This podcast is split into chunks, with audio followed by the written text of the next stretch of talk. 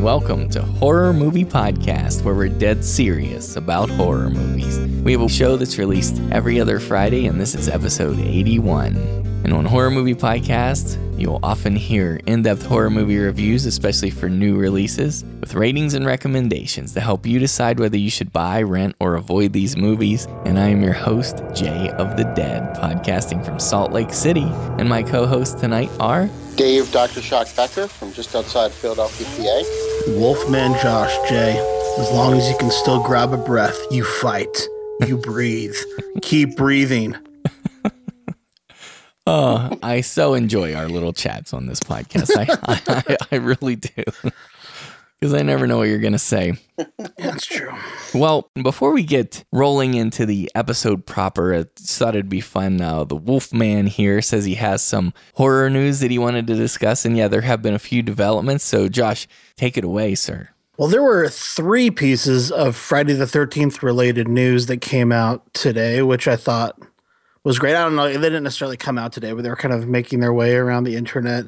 Um, the first is uh, I, we were told by one of our listeners, uh, Kagan, um, more details about the Friday the 13th video game. Um, and he left those in the comments at horrormoviepodcast.com and left some really compelling stuff that would get anybody, I think, excited about a Friday the 13th video game. Um, Kagan mentions Sean S. Cunningham is the creative consultant. Tom Savini is designing all the kills. Kane Hodder is doing motion capture for Jason.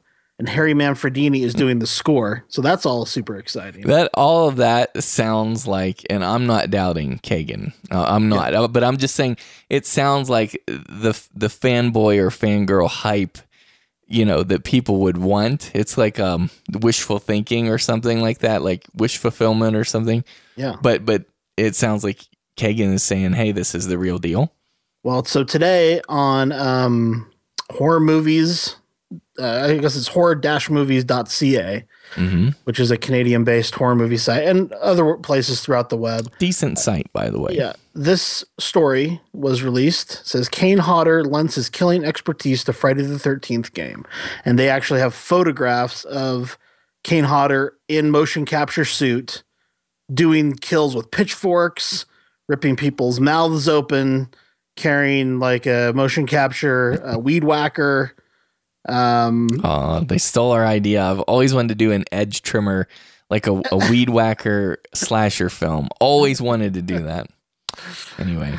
Anyway, if you head over to the horror movie podcast uh, Twitter feed, you can find links to these, or maybe we can put them in the show notes. I'll send them to you, Jay. We can get Thank them here you. in the show notes at horrormoviepodcast.com. But anyway, so Kane Hodder is in the flesh doing them. There's photographs now on the internet of him doing the motion capture for the video game. So that's awesome. And you know what I love about that um, no. Wolfman? You know what's going to be amazing is, and the, I know this is probably obvious to everyone here, but the fact that they're doing that means that it will look like Jason actually doing them in the video game. I mean, it will yeah. really capture his his um physicality and his presence.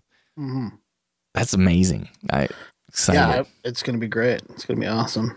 Um, one other bit of news that came out is that the Friday the 13th television show is happening on the CW network. And that is um, been reported on since around August, I believe. But they're now saying that, yeah, it's official. Sean Cunningham is going to be involved with that. It's going to be like a reboot style show um, with a, a detective story kind of at the heart of it. And it's going to be about Jason Voorhees. Hmm. Uh, so yeah, it's going to take place at Crystal Lake. So it should be exciting. Okay. Um, Hope so. Yeah. I mean, if it's on the CW network, how far can they go with it as far as like kills and stuff? Well, that's one thing I was wondering, and we had some listener feedback on that as well. Um, you know, I guess Hannibal, one of our listeners, pointed to as uh, an example of something that is, you know, a regular television station. It's not, you know, pay cable station, and yet they were able to do the gore effectively. So, yeah, maybe that's maybe that's possible. Um, CW, you know, they do decent stuff now. I, you know, I know that it's probably is surprising to a lot of people, but you know the the Arrow show they do and the Flash show they do are very popular shows. hmm Yeah, I mean, The Flash, I have watched the first season of The Flash with my little boy, and definitely not horror, of course, and it's no masterpiece or anything, but it's it's certainly entertaining. I think it's a lot of fun. Yeah, I watched it with my son too. He loves it. My kids are always zipping around the house pretending that they're Barry and Same. Cisco and Caitlin and stuff. My son is the reverse Flash, of course. Of course, of course, he is Because raising him to be the reverse Flash. Uh, I know that's Zed Costner. Uh, is the listener who pointed that out? He said, although Hannibal was on NBC and had great gore, TV's changed a lot. It might work, and so I'm hopeful. As is uh, Zed. that's right. Because I mean, honest to be honest, Josh, Mm-hmm. my big TV days were like 1981 when the Dukes of Hazzard was actually on prime time at 8 p.m. on Friday nights. I remember that era. That's funny, dude. It, it's embarrassing. Um. So yeah. Um. I, I. I hope. I mean, I hope it's okay. Obviously, you know, there are mixed reviews on MTV Scream and and CW isn't, you know, in the bigger picture known for great content, but I think they're getting better, and so I hope we're going that direction. There's also um, there was a cool article that came out today at the time of this recording, um, which is you know probably a week I guess before the listeners will hear it. So hopefully this isn't all old news. Yeah. Fangoria was doing an interview with uh, David Bruckner about his new anthology film Southbound, and he talked a little bit about a failed attempt at rebooting the Friday the Thirteenth franchise. So we've talked a lot about is it going to be found footage? Is it going to start over? And he dishes on the whole story and tells um, what happened and how that that project died at Paramount. And so now we know uh, Blumhouse has taken over the property. So I think this is a clean slate project. It's not going to probably have anything to do with these. Um, but David Bruckner, ta- Bruckner talked about how um, they did a found footage draft, and he was really into it, and he wanted to make sure he found a way that would work legitimately. And he wanted it to be a one camera. He didn't want to have like a thousand cameras all over the place. And um, he worked really hard on it. And then the studio came back and said, "Never mind, we're scrapping the found footage thing. Let's not do that." And so then they did another pass of the draft where he wanted to do kind of like Dazed and Confused meets Jason Voorhees. He said, and mm-hmm. basically have mm-hmm. it be like a last day of camp, coming of age story with some heavy Friday the Thirteenth content.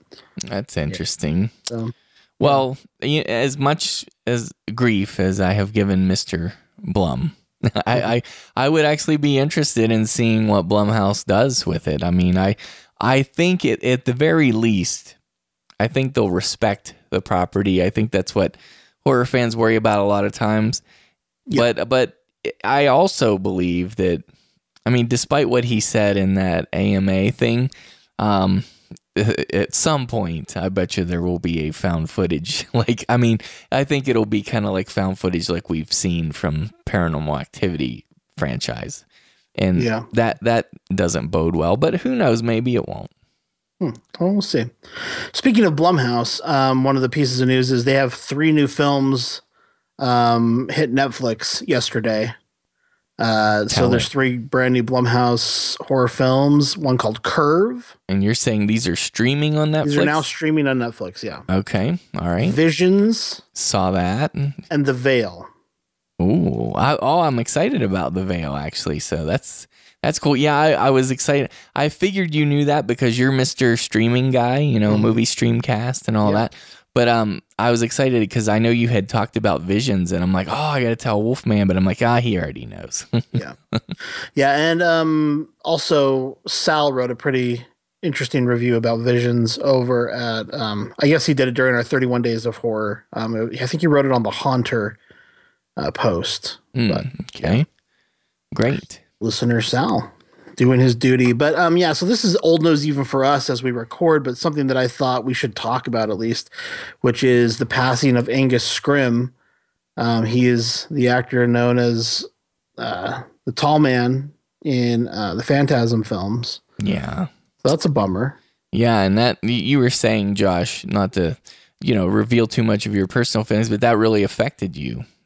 well the david bowie passing was the bigger uh, the bigger one that affected me. It was a it was a rough week, I think, between for a lot of people between Angus Scrimm, David Bowie, and um, Alan Rickman. You know, those all kind of hit at the same time. Um, Yeah. I, I am kind of a fan of Phantasm. I there were films I didn't initially love. I had a lot of weird high school experiences with the Phantasm franchise. Um, Oh, that's some of them involving intriguing. Metroid, actually, but That's even more intriguing. yeah. I'm just kidding. And so, um, yeah, it's it's uh, something that we're going to talk about here soon. We're going to do a crossover show with the Sci-Fi Podcast, and we'll do uh, one and two on our show, and three and four on their show. Did they go for that? Yeah, yeah. Metroid's really excited about that. He's a huge, like, insanely big fan of this franchise and of the director, who of course also did John Dies at the End and Bubba Ho-Tep. Um, yeah, Metroid's a huge fan of of this whole thing. So Nice. Well, I see that. I know we've talked about, you know, is is Phantasm Ravager going to come out? Well, it's it's in post production according to IMDb, so I think that'll be this year. I bet you it'll come out in October, don't you think, Josh? uh, yeah, probably so. Metroid again is like way into it, and he was telling me that they shot it in secret and had the whole thing finished before anybody even knew about it and all this stuff. So I don't know. Yeah. Well, that's you know. I guess they got the tall man in there. Well, thank heavens. But we'll talk more about that in the future. Yes, we will. So that's about it. Those are just some of the things I wanted to discuss briefly. Um, I mentioned again the Friday the Thirteenth video game um, on our last show, and several listeners uh, wrote in and told us that the other big horror game to check out is called Until Dawn. That that's the one that um, is really amazing right now. So I guess if you haven't seen or played Until Dawn and you're a big gamer, check it out. Yeah. See, I just, I, you know, I am such an addictive personality. I Yeah. haven't even touched video games because I just, now that I have a family, it's like uh, that would ruin my life if I get hooked on something like that. Well, to be honest, I am going. I'm going to go in head first when this Friday the Thirteenth video game comes out. I'm just so excited about it. I don't know why. Uh, one of the listeners was giving me a hard time about being excited even for the Friday the Thirteenth uh, sequel or reboot, even though I was dissing on all the other non-original content like the Amityville Horror, which is totally fair, totally hypocritical. I own that, but I'm still excited and I can't help it. Um, Nothing to be ashamed so I'm, about. I'm going to take up gaming again. I haven't played. I haven't literally. I literally have not sat down and played video games for fun since I was in seventh grade. So you know what? We should do a seventh grade type slumber party yeah, where you invite me over to your house and we will play the Friday the 13th video. all night game. long in our sleeping bags. Brother, I'm serious. Do it. That'd be hilarious. And your wife can take pictures of us and make fun of us. Uh, She could never know about this, or Oh. not get, the marriages will not last. But um, what we should do, I know it's the wrong crew, but we should do it with the movie podcast weekly crew because I, I think doing this with Carl and Andy would be really hilarious. I totally agree. And um, Ryan, uh, he's a gamer and he's actually coming here to visit Utah in April. And so, um, will it be out by April? I don't know. I, haven't, I really haven't done enough research to answer even any follow up questions at all. Oh, So, okay. sure. All right. Well, everybody just stay tuned for that and maybe we'll have um, slumber party pictures. All right. This is either the moment that you've been waiting for the moment that you've been waiting to fast forward in the podcast. But uh, I've been promising that um, I have this little analysis, this this new approach that I'm going to just kind of try on you guys here for as a solution for classifying horror because on so many horror podcasts, I mean, we have spent hours and hours like fighting over what's horror, what's not horror. So I'm sure like probably 90% of the listeners out there are like, oh, are they going to do this again? Well, I'm trying my best to kind of contribute to the the horror film criticism here, like the film theory of horror. And I'm trying to give us something that we can use as tools to actually get past this hurdle that we keep running into. Unfortunately, Dr. Or, Joaquin. that, or that we keep throwing up. Yeah, but I mean, it just happens, right? It's almost unavoidable because anytime I, I've actually listened to a, a few different horror podcasts over the past week or so, And it seems like all horror podcasts run into it because, you know, one person will be like, oh, I like this movie. And another person's like, that's not even horror, blah, blah, blah. You know, like that's what we do over and over. And it, it's tiresome. But, and I, Every time I send out a tweet about one of our lists or something on Twitter, like I get like four replies about how this movie or that movie isn't a horror movie. Yeah, right. And and so I I see it. You know, I'm not just trying to like stir up trouble, although I know a lot of people suspect that about me. But I really I would like to kind of f- further the conversation and and see if we can actually make some progress here. Go ahead, Not to derail you before you begin, but we had a couple listeners on Twitter had some theories about how this might go. and uh, Sal Roma says prediction: By the time Jay the Dead is done, No Escape will be considered the most horror of all horror movies. That's funny. David says, or it will lead to Jay murdering the other hosts on film in an attempt to create the purest horror film. That's Sal says- scary. I, it would be fun to hear Jay go all Norman Bates in doing everyone's voices to keep HMP alive after their deaths. so, so, guys, I don't like the direction this conversation is going. no, I know, but it would almost. Uh, I'd almost like to hear that. the the That's un- what Sal said. He said, "Aren't you the, well, at least a little bit curious to hear Jay trying to do his best Josh Ligari impression?" Oh man, unfortunately, I am the worst at impersonation, so I, I would never fly. But I'm sorry about well, that. good because I don't want to hear it anyway. yeah, I, that's what I figured. So yeah, and unfortunately, like Kyle Bishop, Doctor Walking Dead, he was planning to be here. He was looking forward to being here, and I was really hoping that we would have his insights because he's amazing. Doesn't want to be stuck with us. Right? yeah. No, no, no. He's just amazing at this kind of thing. And I really think that he could kind of help out, help facilitate such a conversation. But anyway, so here's what I did, guys. In, instead of making this hours long, because our previous episode, I really enjoyed it. We got really nice comments from people who said they enjoyed hearing us riffing. But I actually miss getting to the actual movie reviews. And so I don't want to spend like forever on this, but I'll just kind of put it out there let me first paint a little picture okay this is um, imagine this imagery in your mind um, see we fight all the time because it's almost like we can't trust one another's classification enough to communicate clearly or in a, a universal way about what a movie is like. And i've said before like from like film art or a lot of the like film history textbooks that, that that you get in like film history class, they, they will say that that part of the reason genre was created or like kind of assembled together is because the audiences could know what to expect. And they they saw conventions that were familiar to them and they enjoyed them. And so um, the whole concept of genre became this really nice way for people to communicate about um, what kind of film they were getting or what kind of film they wanted to see more of. And that was nice. But the problem is because the the boundaries of genre have have spread and changed and and so forth. Like now it, it's not a clear cut line anymore. What i picture in my mind and what's happening all the time on our horror podcasts is picture a beach okay? Have you ever seen kind of like an aerial view of an ocean like of where the tide is washing up on the beach. And you know you know how in, how it's uneven? Like in some places the tide washes in farther than in Yes. other places. And and I really think that that's what the boundary line kind of looks like now. Um, this doesn't have to do with my theory. It's just a nice little picture I wanted to paint for you. But uh, I think it's not it's no longer a straight line. Yeah. Right. But that's interesting so but but ultimately at the heart of You want to build a seawall so that water just hits that seawall. That's right. And just pisses everybody off. No, I'm just kidding.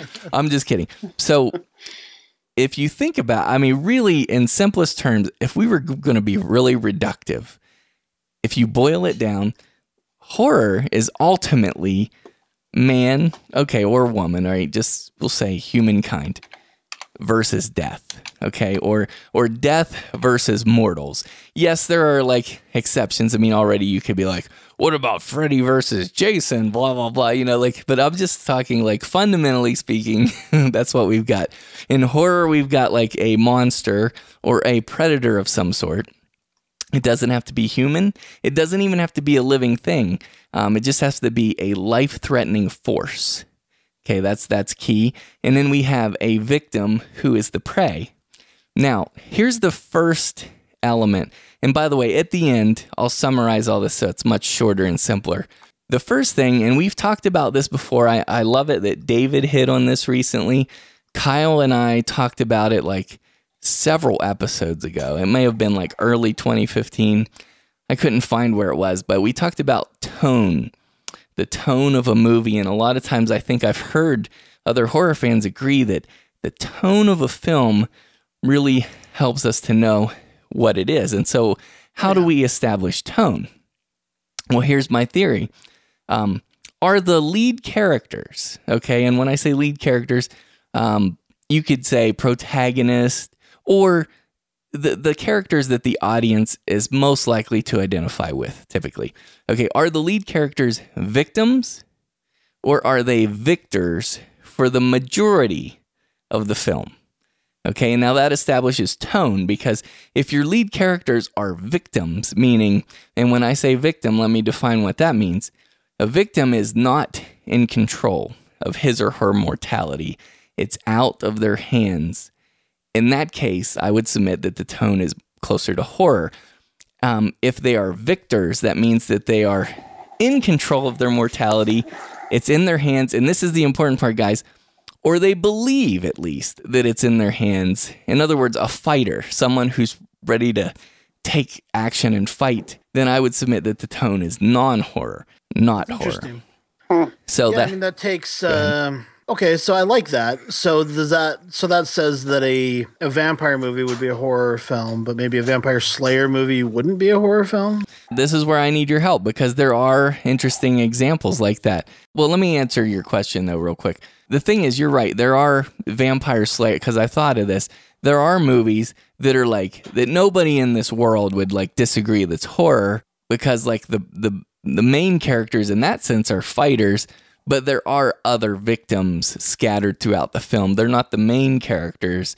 So I guess maybe maybe I need to amend that and say it doesn't necessarily have to be the main characters. It's just are there a number of victims? But but go ahead, Josh. What else were you going to say about it? Well, I was actually just contradicting my own statement because I think if you look at a film like I was just teasing that idea out, I guess, a little bit further. If you look at John Carpenter's vampires, um, they're very much in control at the beginning of the film, but they go through a really rough patch where most of his group is killed off. Yeah, they become and now victims. the, there's the mega vampires after them. Most of his crew is dead, and you know this woman he's with has been infected, and they're on the run. Yeah, and that incorporates in the victor portion either they're in control of their mortality or they they believe that they're in control of it and maybe they're not actually. Yeah, They- well, they lear- they learn that they're not. right. So so if let's just say, you know, just for you know, argument's sake, let's say we we determine that the characters are victims and it's like, okay, this is a horror film. Now this is where I want to bring peace and love and harmony to to the community. I submit, guys, that and girls, there are three categories that exist now in modern cinema when it comes to horror um, categorization. Okay, the first one, and I actually I did a lot of looking up special terms because I wanted to get the exact right word, and the best word would be prototypical horror, but nobody's going to go around saying prototypical horror because it's kind of it doesn't roll off the tongue. It's a little bit annoying. But but if you look up the word prototypical, it means having the typical qualities of a particular group or kind of person or thing. The other version that I thought would be an okay way to call it is archetypal horror, and that means archetypal is the original pattern or model model of which all things of the same type are representations or copies, like a perfect example. But what I decided would be easiest, and I think what what everybody would be most happy with is just calling this classic horror.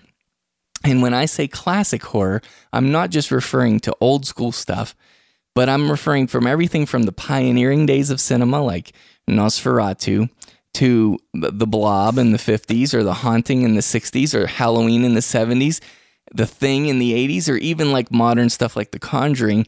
And this is like, when I say classic horror, I mean basically, generally speaking, you've got a monster that preys upon victims and picks them off. So that would be like the classic sense when people say that's not a horror movie.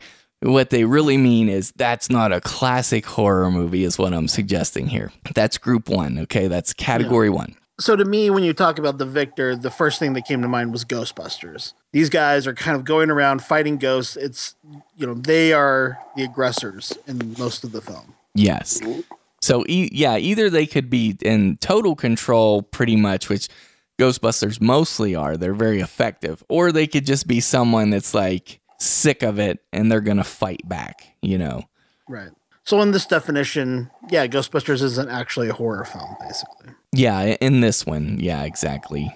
Like as far as determining the tone, yeah, exactly. So, did you guys want to say anything about classic horror? I mean, this is like the traditional idea of horror as I think most people like to think about it. Well, when as you're talking, I'm always thinking about the fringe movies that people debate whether or not they're horror, right? Right. And so I'm thinking a lot about some of these survival horror films. You know, I can't help but you know think of those because we've talked about them a lot recently. Yeah, I got them um, covered here. But also, I'm thinking about um, something like Tremors. Like Tremors seems like a classic format, even though a lot of people would say oh, it's more it's more of a comedy. It's following that monster. Uh, classic setup, basically. And speaking of setup, that is a perfect segue into the second category, which is where I think Tremors would probably fall, and that's hybrid horror is what I would call it, where you have a blend of genres. It's okay. got it's got some unmistakable classic horror elements, okay? Meaning it has a monster or something from the familiar traditional horror, and it's mixed clearly with other genres. And and I I would like to submit this might not be true right here. So I'm not going to stand by this, but I'm just saying I think that the hybrid horror movement really started in the 80s and because I got a suspicion that that when we started seeing comedy horror because the 80s horror got really lighthearted even in some of the slasher films. And and so I think when comedy horror came on the scene, that's when we started getting genre blends. And I would call that hybrid horror. And that's why I think Tremors falls into hybrid horror. So if we're talking about the Friday the 13th franchise, for example, the first film really fits your definition of a classic horror tale. Yes, sir. Whereas opposed to Jason Lives, for example, we're getting into hybrid horror. Yeah, exactly. Yeah. I would say that huh. for sure. Yes. And then the one the third category is the one that everybody gets mad at me about like which i would like to call primal horror. And the word primal really um, is the closest uh, word that i could get to really identify um, what i mean by that because primal if you look it up according to merriam-webster it means very basic and powerful. I thought about calling it instinctive horror which is similar, relating to or based on instinct, based on feelings or desires that do not come from thinking or learning. They're prompted by natural instinct. And so, what this is, primal horror, it has to do with kind of universal fears, things that are hardwired into us as a survival, um, as a as an organism. Now, you could say right away, because uh, I, I can hear where people are thinking right now. They're thinking, okay, but if Jason's coming at you to kill you, that's universal fears. But hang on real quick on that. Uh, and, and, this also, primal horror has a, a, bit of a realism to it. I think it's possible. It's something that could happen to any one of us any day of our lives when you get up and you leave the house. And so I give examples like um, no escape. I know you said, Josh, that no escape seems very unlikely that that would happen. But um, there's a scene in that when the father of the family has to, for the first time in his life, kill someone with his bare hands.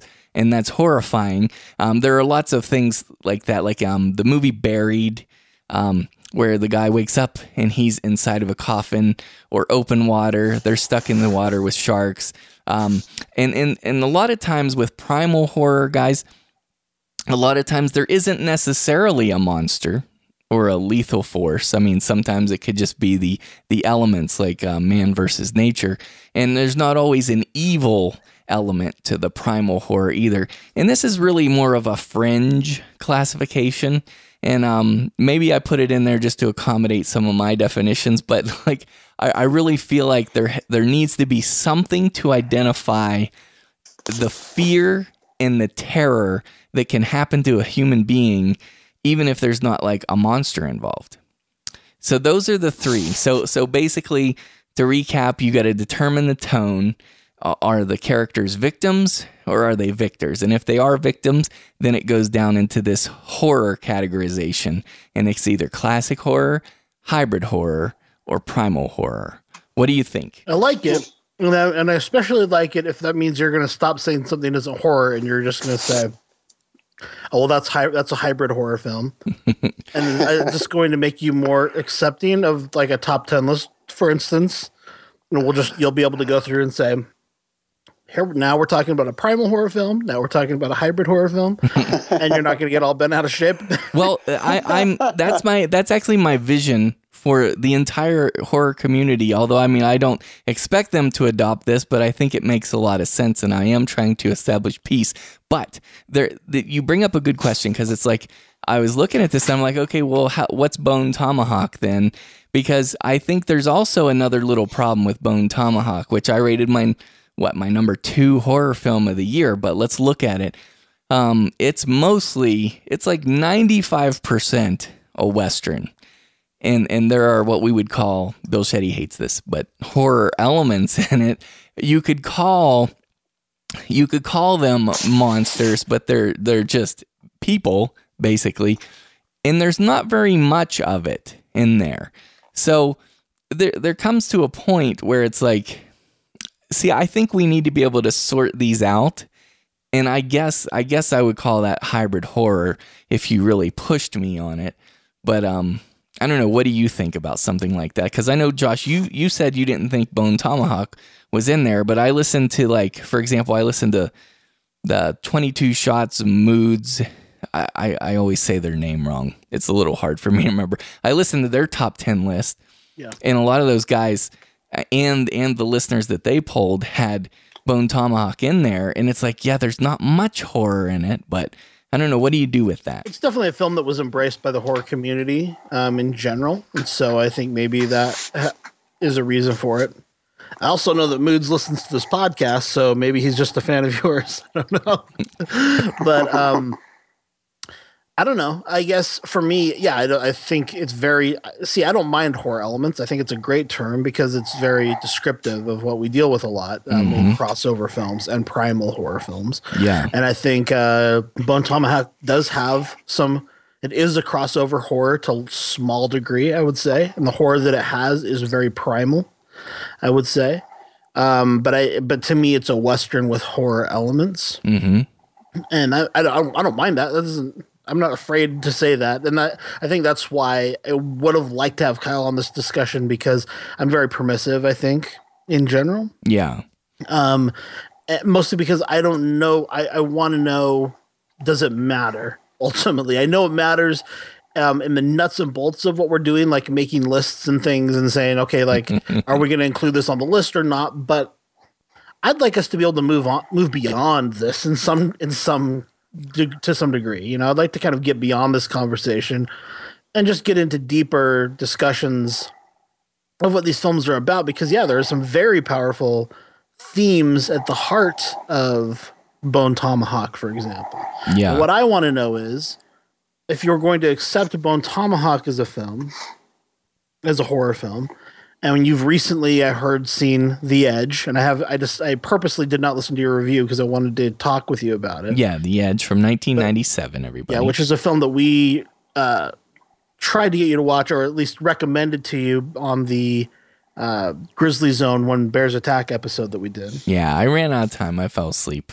No, it's fine. Yeah, but I, but I, but you did get around to watching it, which is awesome. Yes. And I, but I, I wanted to hear your take on that and whether or not then that film uh, you would describe as a horror film. Mm-hmm. And in that conversation, uh, if you could kind of touch on this too, uh, the new release film, The Revenant, and um, No Escape while you're at it. So if we could, Right. we could maybe talk about this area while we're kind of on the subject of Bone Tomahawk. I, I love it. Thank you. Yeah. So, okay. The Edge to me, so if you go back to tone, all right, um, it, for anybody who's seen The Edge, the premise is you've got this billionaire and this like fashion photographer. Basically, they get stranded in the wild and they have to survive in the cold wilderness. And they also encounter a, a man eating Kodiak bear that comes after them. Um, so, yeah, to answer your question, if you go back to the tone, the first question are the lead characters victims or victors for the majority of the film? Well, these guys decide right at the outset they're they're going to survive this and that they're going to, you know, fight and survive. So, because of the tone question, it comes out as not horror to me. So, it doesn't even fall into the categorization portion. But I mean, you can say that about No Escape as easily as you can say that about The Edge. They're they're making the choice to try to survive, but they're trying to talk themselves into it more than believing it. Is my is my thought on. it. Well, it's true, but I think there's a difference between a like, for lack of a better phrase, a fighter's spirit, so to speak. And and and and in the edge, they have a fighter's spirit. I mean, they are ready to battle. Like, and and that's why war films. I think somebody, maybe David, brought up. Okay, so we're gonna say every war film's a horror film, and it's like, well, uh, the soldiers presumably, or at least the way they're often depicted in films, is having a fighter spirit where they believe they're in control and they're going to try to do this. Yes, they're scared, but they have a fighter spirit. Whereas in in No Escape, they do not have a fighter spirit. They are scared out of their minds and they are merely trying to survive because they are clearly victims. I, I believe that is also true of The Edge. Is all I would say. I believe that they are victims the entire film. They're on the run. They're running for their lives. And in, in the definition of survival horror, the longer they are in those circumstances, the more dire their situation becomes. Yeah, the more deadly it becomes. That's true. But and and I won't go into any spoilers for the edge, but um, you know, for the majority of the film, like if you're weighing out like in in runtime, like their their victories versus their victimization, um, I, I think they're very strong. I mean, the the Anthony Hopkins character is an intellectual. He's a bookworm, and he knows a lot about basically everything. and Yeah. so So he's a strong protagonist. You're saying he needs to be out of his. He needs to be more of a fish out of water. yeah, I or think I think in that film specifically, and probably we don't want to go down a rabbit hole of talking just about the edge right now, but I think he is um, a learned man who has never been put to the test, and that's one of the tensions of the film is can he actually apply this or is he full of crap basically? Yes, and i don't believe that they ever actually felt confident. I think his posturing of confidence is just his survival mechanism And see, I'll take that. Like for me, I mean, I'm like, well, that's a fighter spirit that he's manifesting. And I'm actually okay call, calling. I would have called The Edge a thriller before I met you, but I think if you're going to call a film, many of the films that you call survival horror, like Frozen, for instance, Yeah. I mean, freezing is the major problem that they're having in The Edge when not related to a bear as well. So I just think. um I don't know. It gets a little bit dicey there, and I'm and I wanted. I just I'm curious. I was hoping, and maybe you can tell me if your new genre classification fixes some of these problems we're having. Um, I don't see a huge difference between, in terms of horror, um, between a film like The Revenant. In fact, I would say that The Revenant is more a horror film than Bone Tomahawk. I would say that The Edge is equally a horror film as Bone Tomahawk. I would be happy not calling any of them horror films, but I kind of latched on and got on board with your survival horror idea. And so I'm broadening in that sense, I felt like we were broadening our horizons a little bit. but then I but I feel resistance from you to only want to apply that to certain films. And I think to take David's point from, you know, his comment, is this just justifying the films you like and not justifying other films? Well, I love, um, and people on this podcast might not be aware of this. I love um, The Revenant. It has actually become now my second favorite film of all time. So I love all time. of all time. I Holy cow! I Have you freaking seen it more than once? I saw it once and I was blown away and I was I was like, you know what? I don't know for sure as I was watching it. I'm like, I don't know for sure, but this might unseat my number 1 of all time. but Wow. but I I just I absolutely loved it. Have you seen it yet, Dr. Shock? I haven't. I have it on, on the list. Actually, I'm going to probably be seeing it next week along with uh, the Hateful Eight. Finally, Oh, I'm so happy for you. Both of those experiences are just glorious and wonderful. yeah, I'm looking forward to them. So yeah, I mean, I recommend. They're both tens to me, but um, so I did see it. I um I called it. I said the Revenant is kind of like the Grey and the edge filtered through the New World and Bone Tomahawk. That's my. I, I put that on Twitter and Facebook as my hashtag lazy but effective reviews. And that's pretty good, actually. I mean, I think that's that's pretty accurate. Now, see what you're talking about. So, this question you just posed a moment ago, I think that that really um, speaks to my my third bucket there, the third category, which would be primal horror. Now, like for me personally, the Leonardo DiCaprio character, who's the the lead, the protagonist in The Revenant, um, he he has a fighter spirit to me all the way, and so to me, even though he is definitely victimized, he does not have the um he does not take on the persona like uh, or the inside like he doesn't internalize being a victim. He is a survivor and a fighter. So so that's why you know it's So basically, and no revenge film could be a horror film then, kind of with this rubric, because he is he becomes a fighter. Uh, he is kind of um, I don't want to spoil the spoil the film at all, but um, there's Right. an event that happens that kind of um, emboldens him, I think, to survive. Yes, but I mean, we we learn early in the film that he's he's been a pretty established fighter and survivalist even prior to the awfulness that that we see in this film. So, But how is that any different from? I mean, uh, Patrick Wilson is a fighter just every bit as much, if actually less, but but his intent is every bit as much as Leonardo DiCaprio's. Um, Patrick Wilson in Bone Tomahawk, I should say. Uh, Kurt Russell in Bone Tomahawk. These guys are fighters. but see, remember, Bone Tomahawk, I, I would put into the hybrid horror where it has some. See, and I'm not classifying it off of um, Patrick Wilson alone. I'm I'm talking about the hybrid horror where you have some classic horror elements because I could argue that the cannibals in Bone Tomahawk are monsters, Yeah, basically. I could argue that there is one of the most brutal monster attacks I've ever seen in The Revenant. oh yeah, absolutely, yeah. So that could be hybrid horror. I would, I would, I still, it could be, you know, it could be. I, I guess it could be, but I would go more with if if you were gonna force me to like categorize that, which which I wouldn't because it doesn't it doesn't pass the tone test to me, which is why it doesn't get down into these three buckets. But if if you were, I would put it more on the primal horror level, because like th- there is no there is no evil per se in that attack. It's actually it's actually for a very good natural reason that the attack occurs. But I know we oh, can't then go you into could it. say that about Backcountry too. I mean, Jay, come on. We at some point right.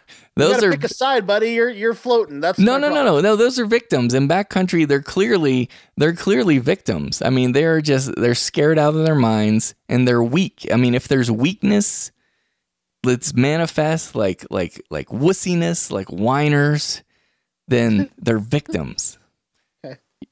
What would you? Where would you put something like? Because I was listening to your description of of the primal horror, something like the movie The Impossible. Oh, I, I'm so glad that you said that because um absolutely that was one Dr. Shock, you are brilliant because I actually wrote that down. I don't know where it is now, but I wrote down the impossible. I'm like, okay, this is where the horror community is going to have trouble swallowing because in the impossible, which for people who don't know, that that that kind of recounts the um, tsunami that happened the day after Christmas in like what was it 2005 ish 2000, 2004. yeah 2004 uh, that's in right Indonesia, yeah. yeah, Yeah. the impossible and and boy that's incredible and and those people boy that's see uh, that was one particular film that popped in my head that I was wrestling with but it's like, are they victims? Um, I- think there is a lot of victimization portrayed in it, although like there's a fighter spirit as well. But but I think ultimately, if you're going to put it on a scale, I think it tips more toward the victimization. And so then, okay, where would it go down into horror? And by the way, nobody in the horror community would probably classify that as a horror film. So this is where I don't, and I don't know that I would either. But I know what you're. I mean, it has some very, well, at least chilling elements to it. I mean, and some and some very strong scenes. and and, and Um, gore you know and- when yeah. Exactly. And and there is gore in it as well. I mean you know one of the things that you probably naively think of when you think of of a tsunami or a big wave of water coming it's like well jump into it or swim. ride it out or swim or whatever. Right But right. this shows you that these people were thrown into objects oh that you know that, that they were they were thrown into buildings into trees into you know fence posts and, and things underwater that they were colliding with these things that were floating around them there were like vehicles floating around them and, and it was you know how do you how do you possibly defend against that Right. Exactly. And and this also reminds me um you know when we talk about that it it doesn't necessarily have to be a monster it just has to be a life-threatening force.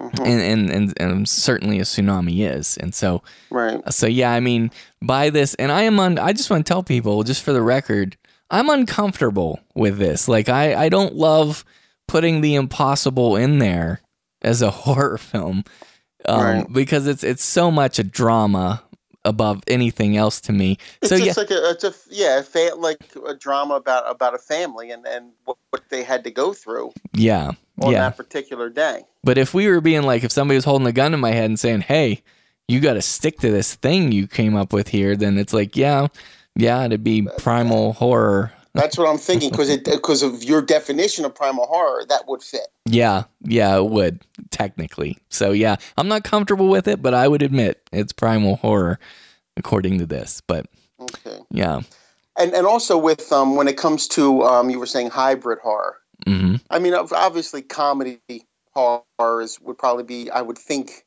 and we're going to be doing an episode about that coming up down the road. yes, But comedy horror I think would sort of almost be like the the, the top tier of that because they seem to be paired rather frequently. oh yeah, like the you know um but and you had mentioned the 80s and yes the 80s did have you know things like student bodies and and uh, you know getting into other movies uh, along those lines um you know fright night had some comedy to it things like that uh, but it does go back obviously even further than that i mean you know of course abbott costello meet frankenstein is a good example because in that movie you had horror icons actors who were acting as if they were in a horror movie yes, classic while Abbott horror. Costello were acting as if they were in a comedy. and like a modern example would be Horns, which Bill Shetty had in his um top ten list last year, and and and that and that movie, you know, that's clearly to me would be like a hybrid horror in this particular Mhm. respect because it's got some classic horror elements in it, but it's also like a crime film and it's also a drama and It's- it's also a love story. It's like blends. Right, exactly, and that's and that's got the mixture there too. And actually, another really um, good one, and I'm just going to throw it out there. Like I said, we're going to be getting into this more later. Is um, even goes back earlier than that. It's 1940, The Ghost Breakers, which is a Bob Hope movie, and that's one I'm, I'm actually hope maybe you guys get a chance to check that out before we do our comedy horror episode, um, Oh, wow. because that does have some very effective horror scenes in it Yeah. uh, but it is a Bob Hope. You know, it stars Bob Hope, and it's a very unusual role for Bob Hope. Bob Hope normally played a coward in his movies. in this one, he's the hero. He's the brave. He's rushing into rooms to, to, to like help people, and, and and it's just a very interesting movie. And it is a movie that has some, um, you know, scary scenes in it. You would never tell that from the cover on No, IMDb. no, you wouldn't. no, you wouldn't. Neat. Not at all. But it is one um, uh, that that's worth checking out as well.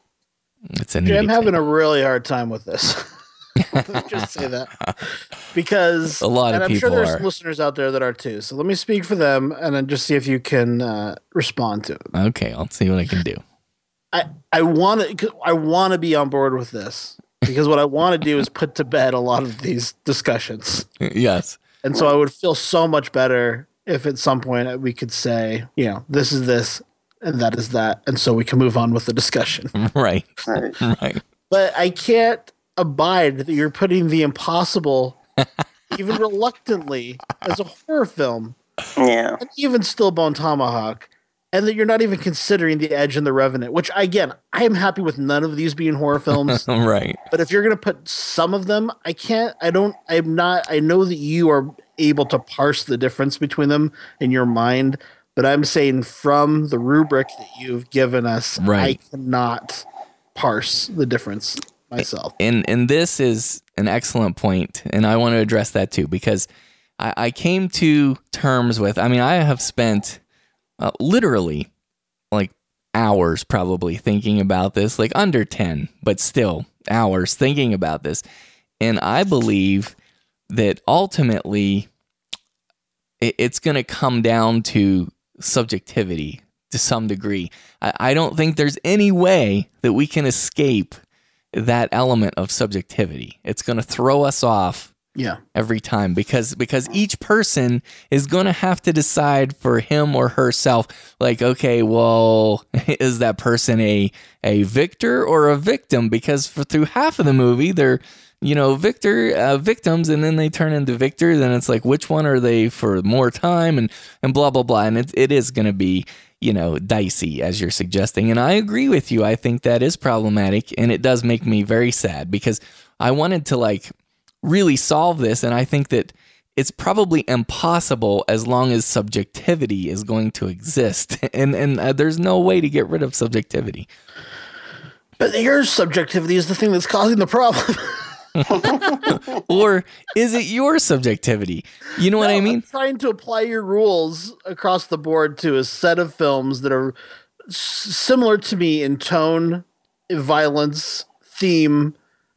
You know, like there and and really mortal danger, which is at the root of all of this horror. yep death man versus death yes yeah So I I don't know. I guess um well I don't. I think the uh, the amount of evidence you can provide um, really plays a big role in cl- the classification. And I think the less evidence you can provide, the easier it is to uh, write it off for me. Now that that's true. So uh, let me just set that aside. No, I'm not dodging you, I promise. But let me just say this: um, at least with what I've provided here, like these three, like for example, let's just let's just use Bill Shetty because the old school Bill Shetty, not the new Bill Shetty. Like, do you remember back in the day when he was very, he had a very um, kind of narrow definition of what horror was. That guy's not here anymore. No, he He he's, likes unfriended. yeah, he's a different man now, and and that's okay. Like you know, I I love him both ways. Yeah. But- well, who's the hardcore horror fan guy? That is Willis Wheeler. That guy now. No, like I, I mean, uh, maybe maybe uh, one sick puppy, or uh, you know, I'm pretty stringent according to a lot of people for most part, but but yeah, maybe one sick puppy. No, you're not when it comes to Well- survival horror, though. That's your big weakness, actually. I do love you me. ha- and you're having a you've worked really hard to justify it. well, well, that's what I want to get to. So the the point is, when you have somebody who's like just a classic horror traditionalist, meaning that's the only thing that's horror, all this other stuff is just BS, blah blah blah, right? And they're disregarding it.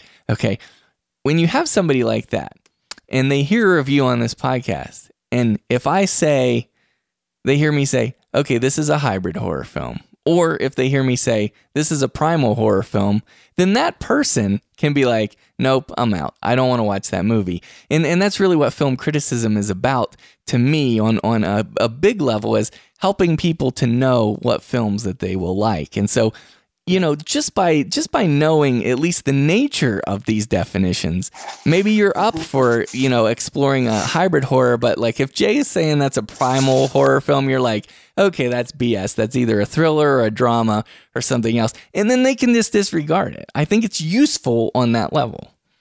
no, absolutely, I agree. hmm you just have some blemishes on your record is the problem. Well, yes, a- a- as do we all, though, to be honest. But like, we we all have our blind spots and our weaknesses for sure, and I recognize that too. But I mean, a lot of it, a lot of it, obviously comes down to the the filmmaker's intention too. Mhm, but how can we you know, mind with, read? defining them. Well, I think you know, it, was the, did they intend to? Was their intention to frighten us? Was their intention to, you know? See, like I don't with- care with as the much about their intention as not. your react. It's a, it's more about your reaction to me, Dave. So, um, if you're putting tremors in, are you putting it in to laugh or to be scared or both? If it's both, Mhm. maybe it's a hybrid. I don't know. You know what I mean? right, but I think with but I think with Tremors, the, they they intended to make us both laugh and Yeah, but you might you might have an inept director or a film that's that's received in a different way than it's presented. For instance, um, Mhm. Troll Two was not intended to make you laugh, but that's the effect. right, right, nor Plan Nine from Outer Space or Right. things like that. No, that's the truth. I see what you're saying. I see what you're saying. So what what should we name this madness here? I, I could not come up with a clever name Jay's madness. like tone and um then the categories. Like I, I just you know, I, I wanted to come up with a clever name for that, but I I failed on that. As I was telling you, I was I, I was hoping this would be kind of on that Mount Rushmore, the ever growing Mount Rushmore, maybe part two or three of the Jay of the Dead, def, you know, uh, high minded definitions of horror. Um, you know, mountain. So I, I, I, hope to that that will grow over time. I look forward to future installments. I, what so? What was your what were your lists uh, that we presented in the Jason Blum episode called? Were, the, were did that have kind of a catchy title, or was it just a a long winded descriptive title? It was something to the effect of um, 13 things that every horror film should have, or something like that. Okay. Yeah. So, um, And so this is uh, tone and so, what what would you call those? They're not they're not genres. th- their category. I mean, tone and um, horror. horror cate- yeah, horror definition and categorization. Yeah, something to that. If if any of the listeners can come up with something clever, and I didn't mean by clever smart alecky, right? Like, uh, I mean, like if you come up with something clever, I will adopt it and use it. But I, but I honestly, I think that this is somewhat useful. I agree with everybody listening to this that that it has this has its problems, but I do think it's a fairly decent. I, I think it's I think it's a respectable approach to trying to tackle this problem.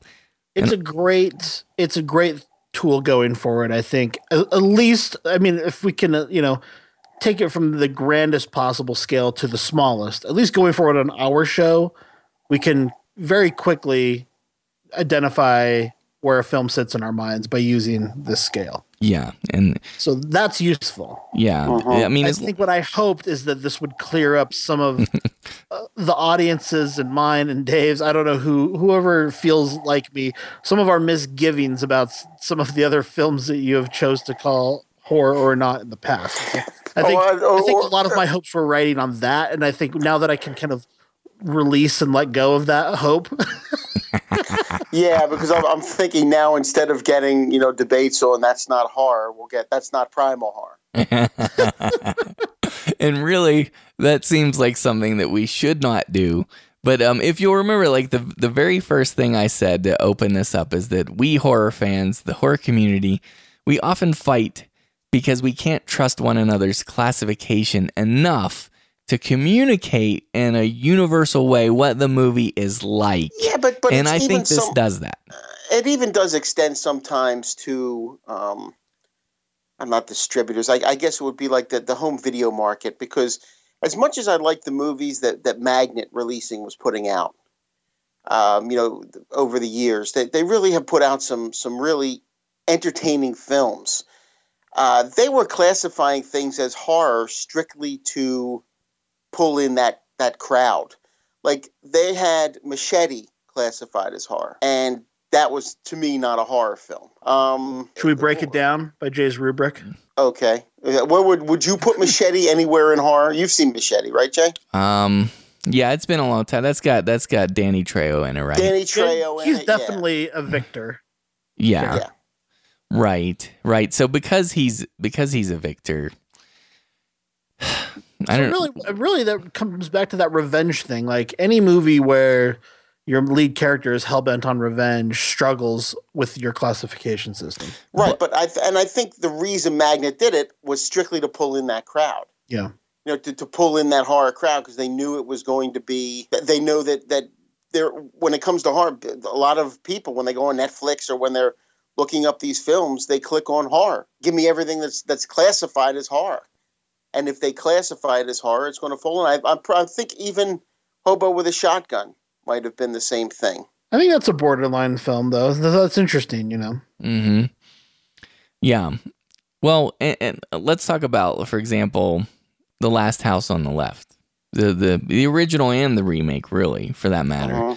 Um, let- let's talk about that. So you've got because Josh brings up the point of revenge horror films, and and for much of that, I mean, like honestly, it, it feels like at least for most of those films, they're victims. Okay, and then and then you get you do get you know somewhat of a reversal. You get some revenge going on there, but I think there's just a, a lot of victimization there. But but Josh, what's an Yeah, example but of it's, a and it's some extreme victimization. I Right. it is brutal. yeah? So that's clearly clearly a horror film, and I would even call it. Or it's a that hybrid horror, and you could you could argue the parts that are it's a hybrid between a horror film and a revenge film.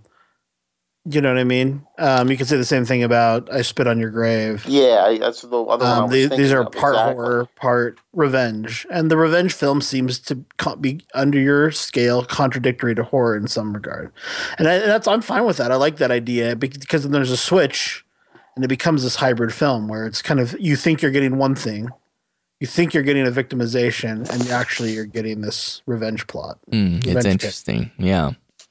Cool. So, anyway, I'm sure the listeners will let us know what they think of this, and I'm sure that we'll, you know, touch on this more in the future. I'm anxious to hear what uh, Dr. Walking Dead, Kyle Bishop, has to say about it, and um, it'll be fun. But thanks for entertaining this, at least, guys, and listening to it. Everybody that's still here.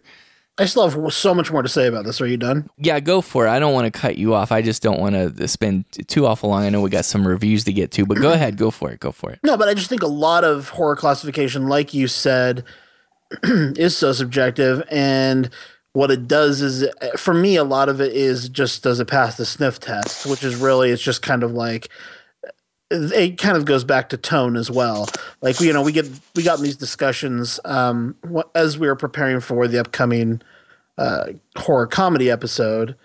Um, listeners are talking to me about The Burbs, about Ghostbusters, about Young Frankenstein, and those are films that I think of as comedy first, horror later, or or or, or have small elemental horror elements like a Bone Tomahawk. In, ter- in terms of those uh-huh. could be possibly considered hybrid horror films, but they are, you know, in my in my opinion, like the sniff test is I'm mostly going there to laugh. Right. I'm Yeah. mostly going there. Eh, especially in Young Frankenstein. I mean, if you look, it was made by Mel Brooks, who has made is a, made comedies. That's basically the genre he works in. So what I like about this scale that you've presented us with, Jay, is it kind of replaces the sniff test to some degree. Like that's where it sits in my. There's the broader classifi- classification of horror, and then there's this that's saying, okay, well, let's parse that out into smaller subcategories, and then there's the more even in-depth version that we typically like to do, where we say this is first comedy, second Yes. drama, third horror. So this kind of sits between the sub genre breakdown and the broader horror um te- big tent of horror Yeah, and b- and by the way, I call that when we do when we say like this is Western first, horror second. When we do that, I, I refer to that at least as genre classification.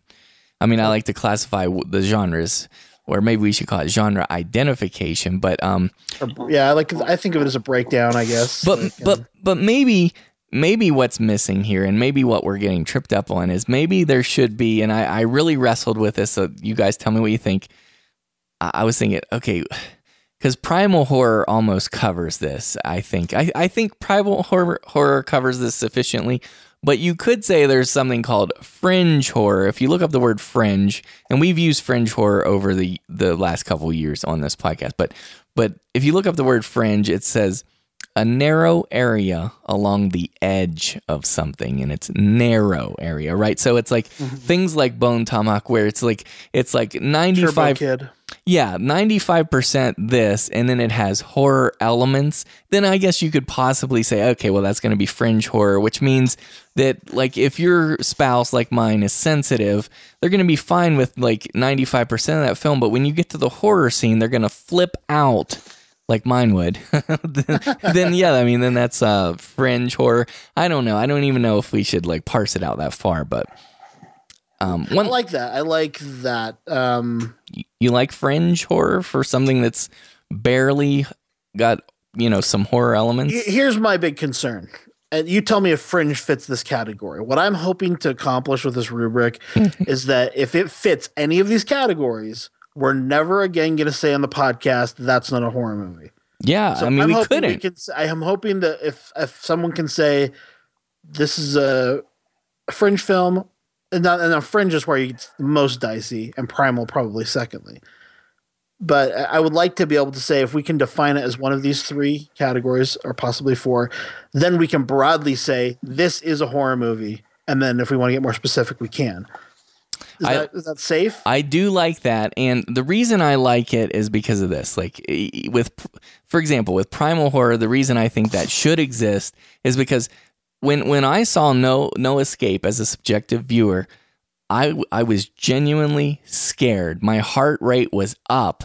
I mean, I was I I had a physical reaction the entire movie. I felt like I was exhausted, and there has to be something that that that, that accounts for a film that can scare me. And it's like how, if this film scared me the whole time, how can I not call that horror? So yeah, like I think we should have this thing, maybe this code of honor. Maybe this is too touchy feely to the tough horror crowd, but it's like mm-hmm. if if I call it primal horror, which means it scared me, like open water scares me or buried scares me, then people should just, you know, step off and be like, well, it's primal horror to Jay. I guess it scared him, pansy. You know, like, I, I don't know. This is horror movie podcast, right? But right, I think right. um, this isn't classic horror movie podcast. Is that, that safe to say? Yeah, yeah. So we are operating under the big tent of horror. That's right, and horror has big tents. Yeah, I mean, I'm Just saying, kidding. like, bring us your, bring us your fringe, bring us your primal, bring us your comedy horrors. Well, we'll discuss them here, right? That's right. that's interesting. It is. So, so do you want to do fringe horror as something that's like 95 percent like something? you don't you don't know about that but uh, okay one last thing on primal horror because i feel like that's my weakest like establishment i found my notes where i was writing about the impossible i wrote that primal horror like one test for primal horror is does it trigger within you the viewer it's either the characters and or the viewer does it trigger the fight or flight feeling within you mm. and i think that's good i mean of course other horror categories do that as well. But I'm just saying, I think that's part of it. But well, for me, the biggest problem I have with my horror classifications are in the thriller area. I think that's where I struggle to to define things. Mm-hmm. Um, and so I like the victor versus victim thing, even if it's our if it's your subjective decision that that's what it's going to be, and then we all agree to it. I still like it because it's it's an easy it's an easy thing to uh, describe. It's an easy thing to spot in a film. Mm-hmm. So I don't know. I like that. I think about films like uh, The Eyes of what's it called? The Eyes of Laura Mars. Laura Mars. Oh yeah. Mm-hmm. That's like a film that I think, oh, it seems like more of a thriller, but I like to be able to kind of feel like, well, is she a victim? Okay, now now I can define that film easily, quickly uh-huh. too. Yeah, yeah, I like that. Nice. Okay, well, I mean, we'll we'll work with it, and we'll probably end up tweaking it a little, and and that's fine. And I'm sure the listeners will have brilliant things to say and make fun of me, and that's fine too. So. And if I, and if I scared anyone off by saying this isn't classic horror movie podcast, that still is mostly what we focus on, typically, right? True. I mean, when true. we when we don't, we're always identifying like we're doing a special comedy horror episode because we so rarely cover it you know. Right, right. Yeah. Well, I just want to thank everybody for taking the time to listen to all that smut that I just said. I think it's very useful. I like it. Like, like I mentioned it before, but I think you know devi- defining horror with Jay of the Dead. Like I like, I like these moments of the podcast because I think it. uh I don't know. I, I, I appreciate all the work that goes into what you do. I like that you think about it this much, and even if all we do is anger people by the end of it. I think it's exciting that we care enough to get this geeky over this stuff. Yeah, and wrestle with it. Yeah, I like getting down in the mud and wrestling with it. But yeah, thank you for your nice words. I appreciate it. Okay, guys, let's move into some horror movie reviews, which is why we're all here. And I'm really excited to hear from Dr. Shock because I understand that you caught up with the final girls, right, Doc? Yes, I did. Um, very late to the uh, late to the party on this one. I, I think most. Uh, I know Josh has seen it, and I think most of the commenters um, on uh, on the blog have seen it. Most of the regulars, if not all of them. Um, Except so me. I'm, I'm, yeah, I'm a little bit late to the game here, but uh, yeah, I got to tell you, I, I, I watched it and I ended up watching it again, like almost immediately. Oh, that made, after, just made me so which, happy. uh, which, which I don't normally do. I don't normally get a chance to do that, but this time I had a chance to do it, and I just sort of sat and watched it again. Uh, I did enjoy it uh, quite a bit. Um, the, the things I liked about it, obviously, yes, it is horror comedy. Uh, so it would be a hybrid. Um, if, if we're going to be, you know, now delving into that uh, that realm. I'm flattered. Um, but I liked how it did combine the two. I thought it was very uh, clever uh, with with a lot of, of what it did. I mean, there's this one Yeah. scene where the characters sort of uh, freak out and they're running, and you just see like there's just these lines are repeated all the time. Like these two characters just keep repeating these lines, and because it's part of a movie, and uh, it, it, I, I laughed at that. Um, the the the like the the killer in this, is very much like the the Jason Voorhees, um, obviously Michael Myers, and uh, they they kept it very true to, to that. And there's a, a a scene late in the movie where um, there's a uh, there's a weapon, and whoever you know you, you it's like which character is going to get there first. Well, one character runs, whereas the killer walks because that's all he ever does in the movie nice. is walk. That's all that, that Jason ever did. That's all that Michael Myers ever did. They never ran. They just walked. And I liked that. I liked how they sort of stayed with that whole thing.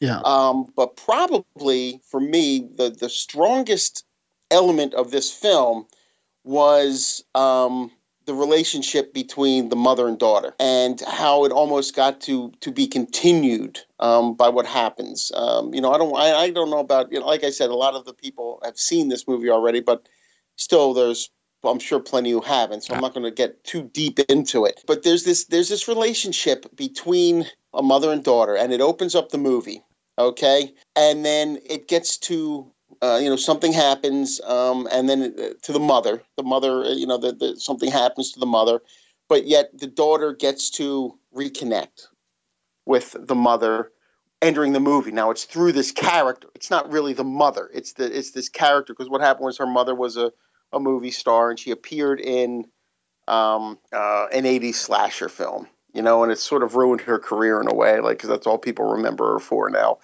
Um, but she gets to, she's watching the movie. They get pulled into the movie. You know, it's almost was it like a Last Action Hero type of thing there, and they get pulled into this movie, and she sees there's a, there's this really great scene where she sees the character. It is the character in the movie, and it's not her mother, but it's played by her mother. It's like a younger version of her mother. And the actress, uh, it's, I think it's Vera Farmiga's younger sister. hmm Correct. Yeah, and she just does such a great job in that scene. Um, you know, the the from that realization. I mean, just a very uh, emotional scene, and it did add. It, it's interesting because the movie itself, like the movie within a movie, Camp oh, Camp Bloodbath. Blood Camp Bloodbath. Thank you. I was going to say bloodshed for some reason. Camp Bloodbath hmm you know a lot of the a lot of the uh, critics of the uh, slashers of the 80s got on them for how you know misogynistic they are. Um you, you know with with okay they go after the they go after women and then and just you know a woman uh, they're, very women are either like the virgin or the whore you know that whole thing. Um well in, in the in the movie within a movie it's even more misogynistic than I think the real slashers were from the 80s. I think it takes it even further than that. You've got this one character who all he talks about is sleeping with women he's looking at playboys all the time. You know, it's and it was meant to be humorous. This character, Mm-hmm. obviously, but even with with the killer, it's not just having sex. He shows up if a girl takes her top off. You know, here comes the killer if the, if a girl takes her top off. So the movie itself was very misogynistic, but yet at the heart of this movie is a very strong bond between these two women Yep. that I think really adds to it. I mean, it, it brings like it, it takes it sort of yes, it's sort of it's more mocking the misogyny of, of the of the of the eighties. I still think it pays tribute to it too because I you could tell I think the, people who put this together I think had a fondness for that for for slashers. Absolutely. Yeah, I think so anyway. But yet, at, at it, it takes it takes what had uh, like a very misogynistic movie, and it puts a very strong female relationship, a mother daughter relationship, at the center of it, Mhm. and it becomes a real strength of Strong female characters. Yeah. Absolutely. Yeah, absolutely. So I think as much as I liked, I did like the comedy, and I did think that there were some good horror scenes in it. Um, it was it was that relationship because both actresses handled it very well, and you have one actress playing two characters. You know, the one who played the mother in the opening scene, and then plays a character in the movie uh, later on, but yet they still form that bond. Malin Akerman. Um, yeah, yeah. Uh, both of them did uh, a great job, but especially, um, uh, you know, I, I want to call Vera Mar- uh, Farmiga's sister.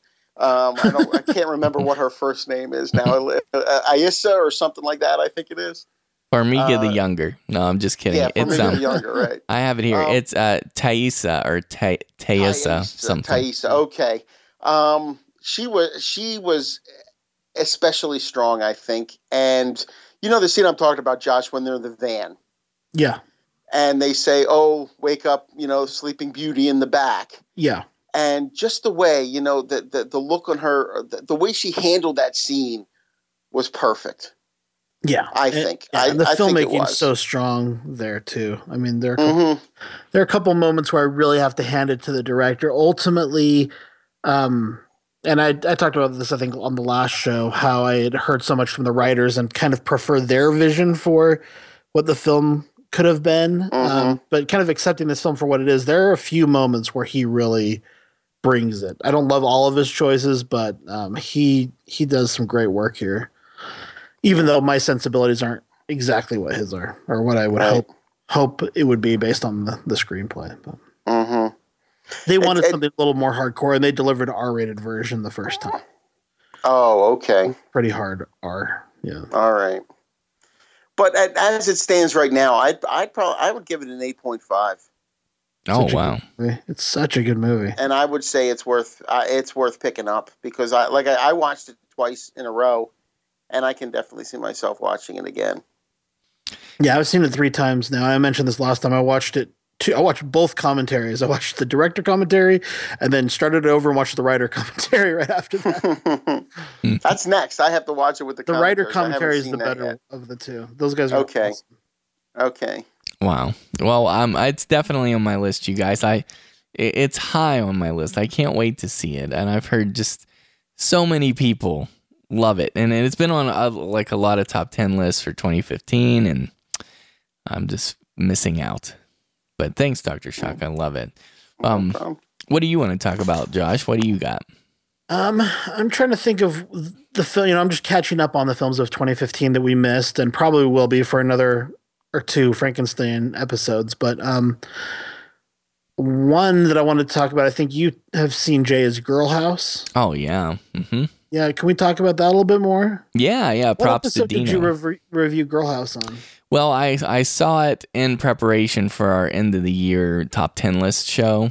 So you haven't properly reviewed it. No, not properly because um, but it was one of the things that Dino said you must see this, and so I saw it, and yeah. So kick it off, Josh. What do you think? So Girl House is a really interesting movie. Um, you know, being kind of interested in Survivor, reality TV, I I can't help but compare this to Big Brother, which was kind of the granddaddy of a lot of what reality television became. Um, the Dutch television show, uh, Big Brother, which was eventually you know exported to the United States and has become a big show here as well. But basically, this idea that you can see what's going on in all these rooms in the house. And this house, though, happens to be um, a house for young women to do pornographic shows. Um, some of them are kind of like a cam show kind of a thing, but there's others that are full on like sex pornography uh, situations. Well, just just to be clear though, Yeah. I I don't feel. I mean, maybe I'm just like desensitized and everything, but I mean, when when you say that, it paints a picture, and you're like, oh, okay, so what's this? You know, like, I mean, what is is this? Is it just rated? Is it rated R or what? What's it rated? Oh, I'm not sure actually. Okay, I mean, I will say it's mo- it's pretty chaste for what the premise is. yeah, I, I mean, it didn't go um, nearly as far as the the premise suggests. Yeah, which is, you know, I I'm not. I think this is maybe what Dino's thought. I probably wouldn't be into this movie because that's not a world I'm that interested in.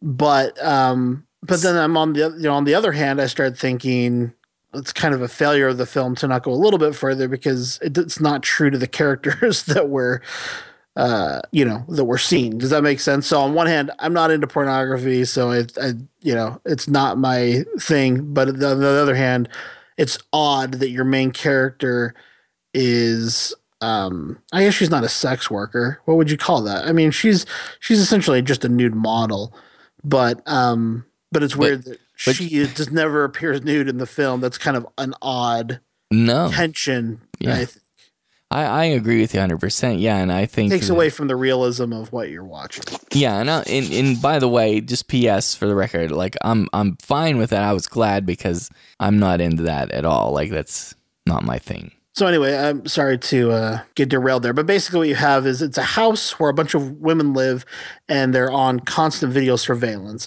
and so it's very much like Big Brother. Or there's a documentary called "We Live in Public," um, which is a really good documentary um, about a guy who has cameras on him 24 7 in his house, and people can just log on the internet and watch whatever he's doing at the time. That's basically what this is. People can log in to the house and they can there's you know eight girls living in the house and they can go from room to room watch whoever they want. Some girls have a private show that they'll do. Others are just you know doing yoga or working on the exercise bikes or watching tv or eating food. So in some ways it's kind of like half reality show half porn site um, that these girls are living at. And our main character they attempt to which i think is again awkward they attempt to have this kind of virginal horror movie heroine at the center of their film but it just it's an odd fit with her profession i think Yeah, it really is. yeah but basically you have uh, your main character comes into this situation she's the newcomer and she is kind of learning the ropes as we are and she's our eye into this world to kind of help us understand oh, okay well here's what's going on here and guess what? This is the most secure house in the world. No one knows its location. It's uh, protected by big burly security guards but further um, the internet site is protected by this incredible group of technicians and firewalls so that no one can ever find out where this house is or put the women in harm in any way. And of course immediately um, that doesn't turn out to be the case so you have Right. kind of a classic slasher eventually that kind of emerges from this digital um, world that um, seems like something that might be in a film like Unfriended. I don't know. You'd have to tell me, or um, reminded me of that film Open Windows a little bit. Um, Yeah, yeah. It reminds me a lot of Open Windows, and this is like twelve times better than Unfriended. Way better. But I just mean in terms of the interplay between screen and and character. Well, not- this showed you various things, whereas like it, it felt like at least eighty five percent of Unfriended just shows you the Skype chat screen right. or the Skype screen. Oh my goodness. Yeah.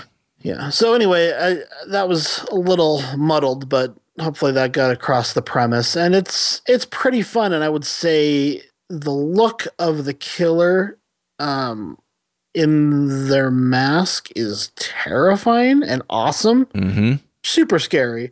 Great idea, great concept behind it.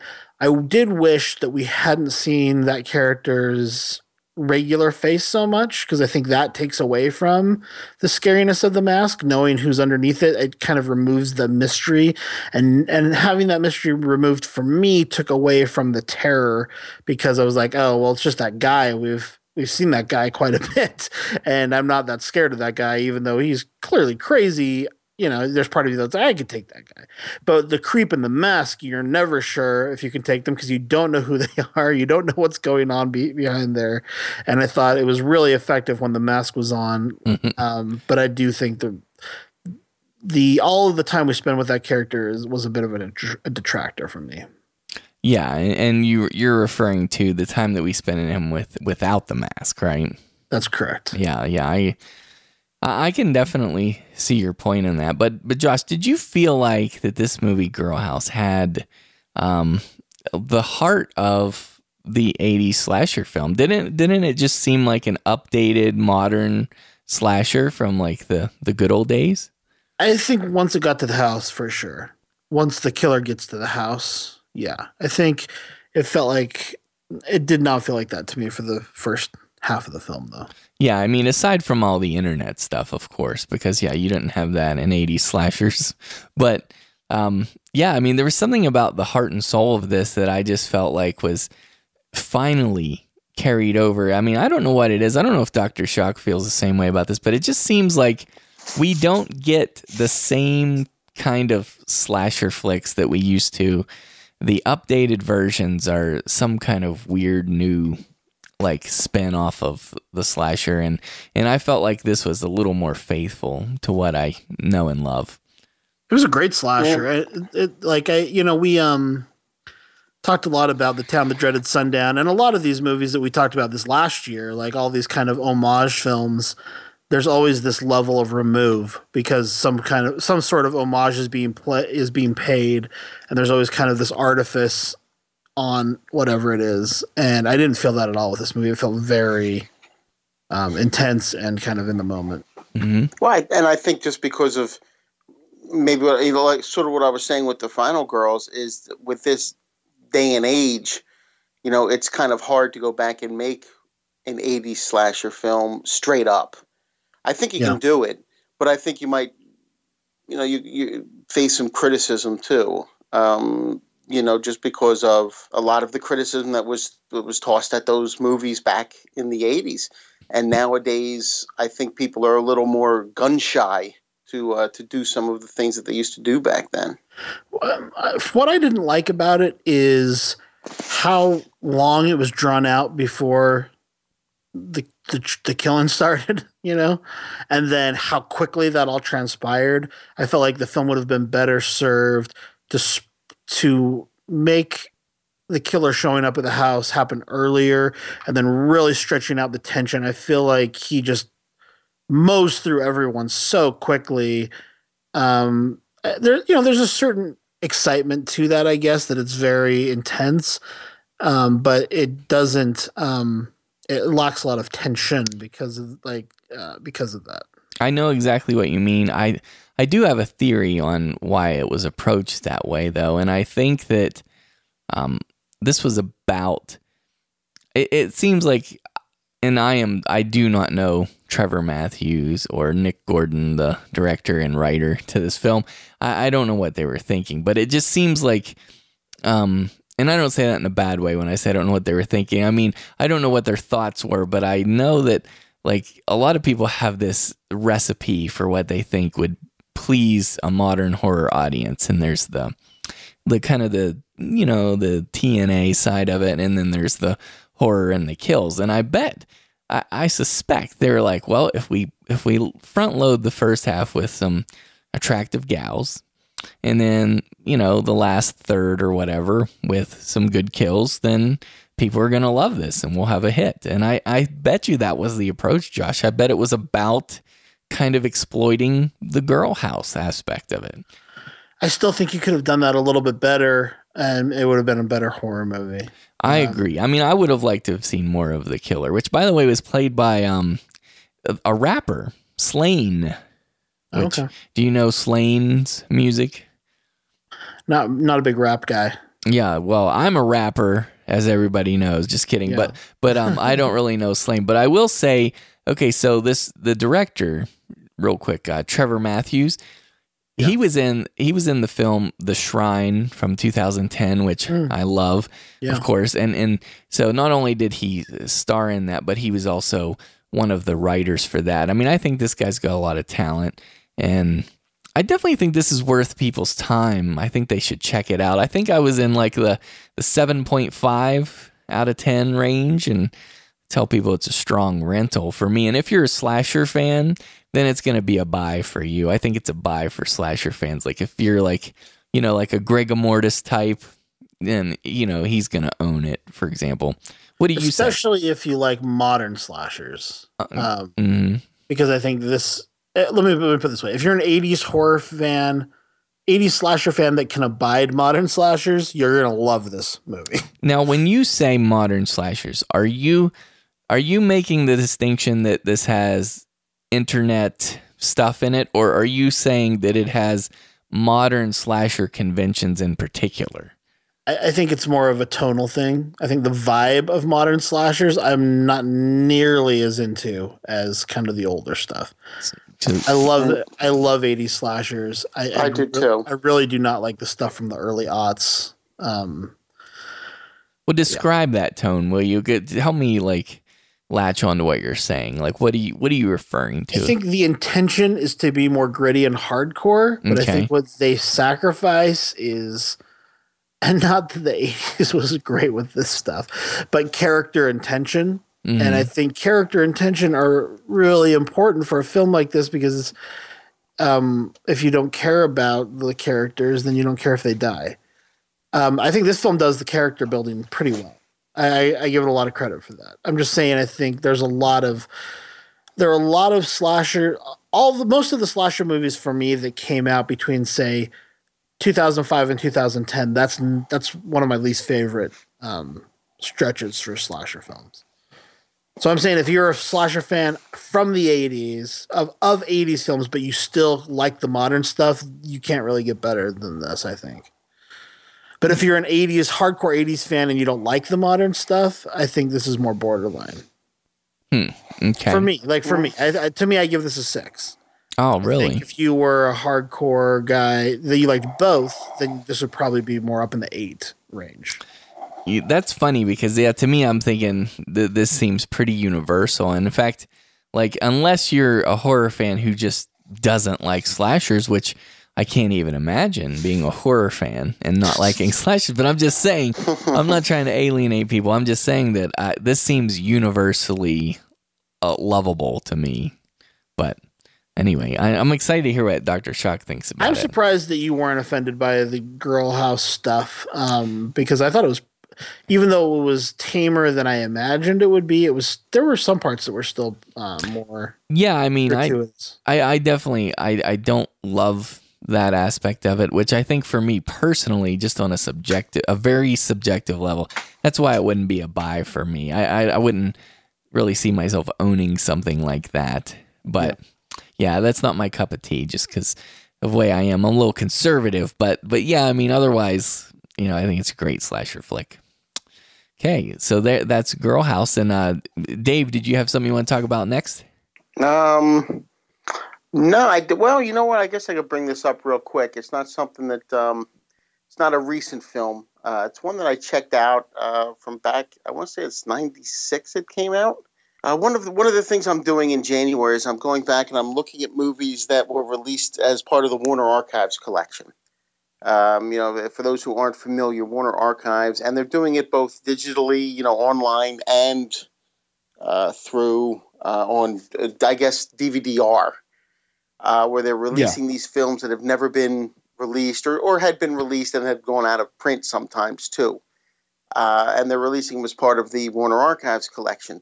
And it's really interesting because you're getting a lot of films that that obviously you would not have otherwise seen that have just drifted into obscurity. Uh, and they're putting them out. Some of them deserved to drift into obscurity.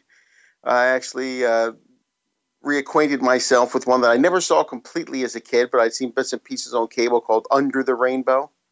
I don't know if you guys are familiar with that one. Hmm. Uh, it's a 1981 Hmm. comedy starring Chevy Chase and Carrie Fisher, about when they gathered the 150 little people in 1938 to make The Wizard of Oz.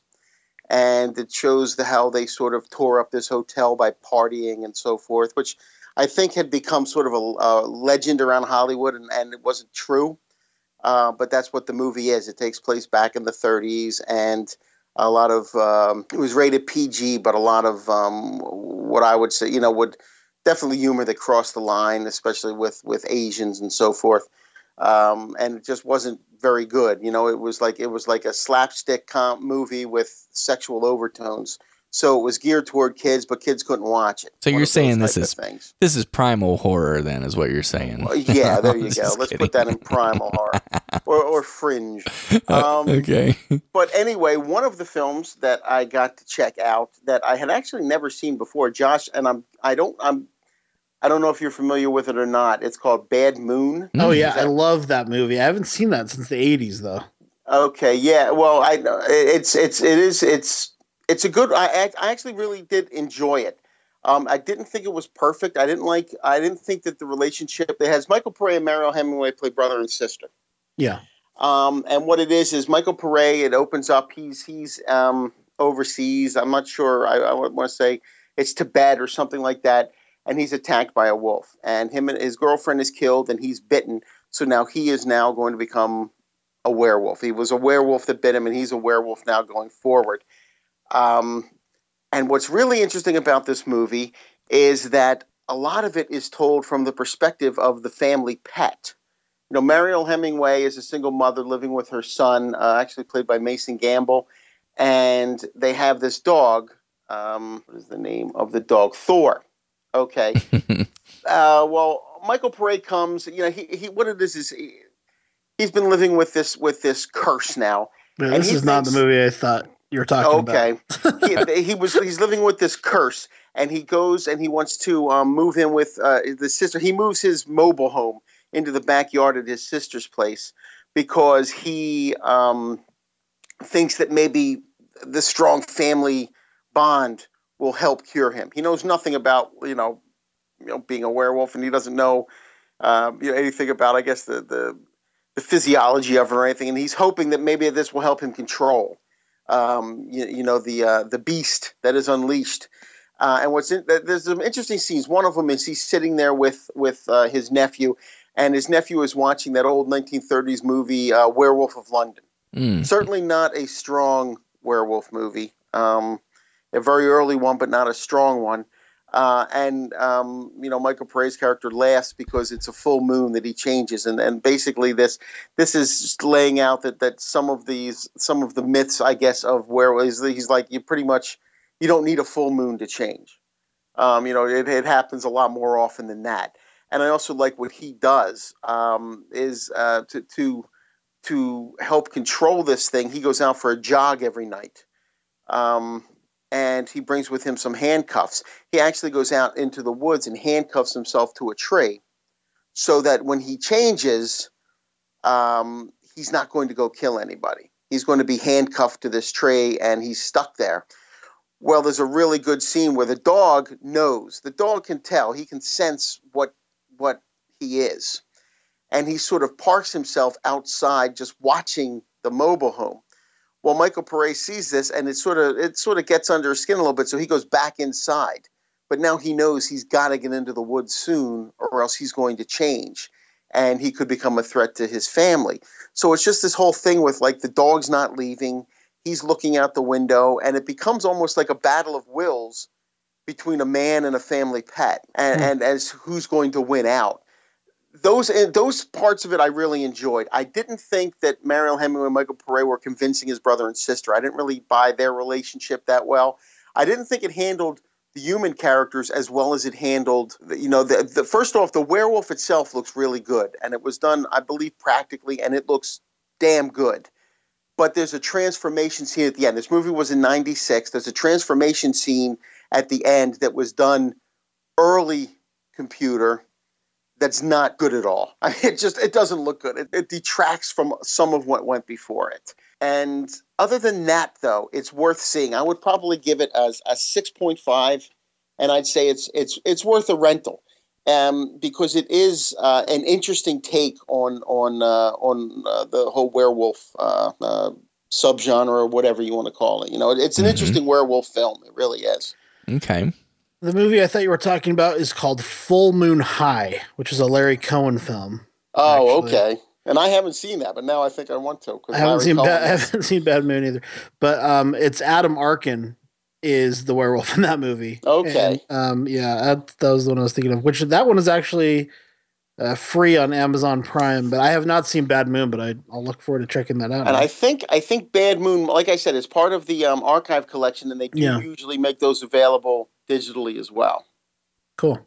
And it's a quick. It's only eighty minutes long. It's actually a very quick watch. It, doesn't take a lot of your time, but I think it's I think it's definitely worth checking out. Cool. Nice. Thanks, Dr. Shock. It's not very often that we, you know, bust out a horror flick from the 90s on this podcast. So I No, no, and not not too often. Not too often. It's, it's, so you don't always come across one other than the the the, the accepted classics at this point that uh, that are worth discussing. Okay, I got I got a couple to t- talk to you guys about, and um, this one I'm going to go kind of fast on, and you'll see why in a second. But did you guys see the uh, cover art, the poster art to a movie called Treehouse from 2014? You know something, Mhm. Jay? I I picked this up in Walmart strictly because of the cover. This was one of the ones that sort of took me back to the 80s, Mm-hmm. where I saw that cover. I didn't know anything about it. It's a British film, I believe. Yeah, yeah. It looks like it's British. Now, I don't know anything about it. I haven't even watched it yet. But based on that cover, I saw that sitting there, and you know, it's it's it's Yeah. pretty chilling. I mean, it's got this. It's got a picture of a treehouse, but you got so you got these people hanging from trees. Like, Yeah, yeah. Like you, it's there's this tree house, and there's like a, looks like a sunset or a sunrise in the background, and then you get the silhouettes of several bodies, at least three, who have been hanged, and they're way up high in the air, yeah. just hanging from the tree. And I have to say, I just gotta say, all in the tagline, which is on the cover beneath the title "Treehouse," it says "No kids allowed," and I have to hmm. say give credit where credit's due.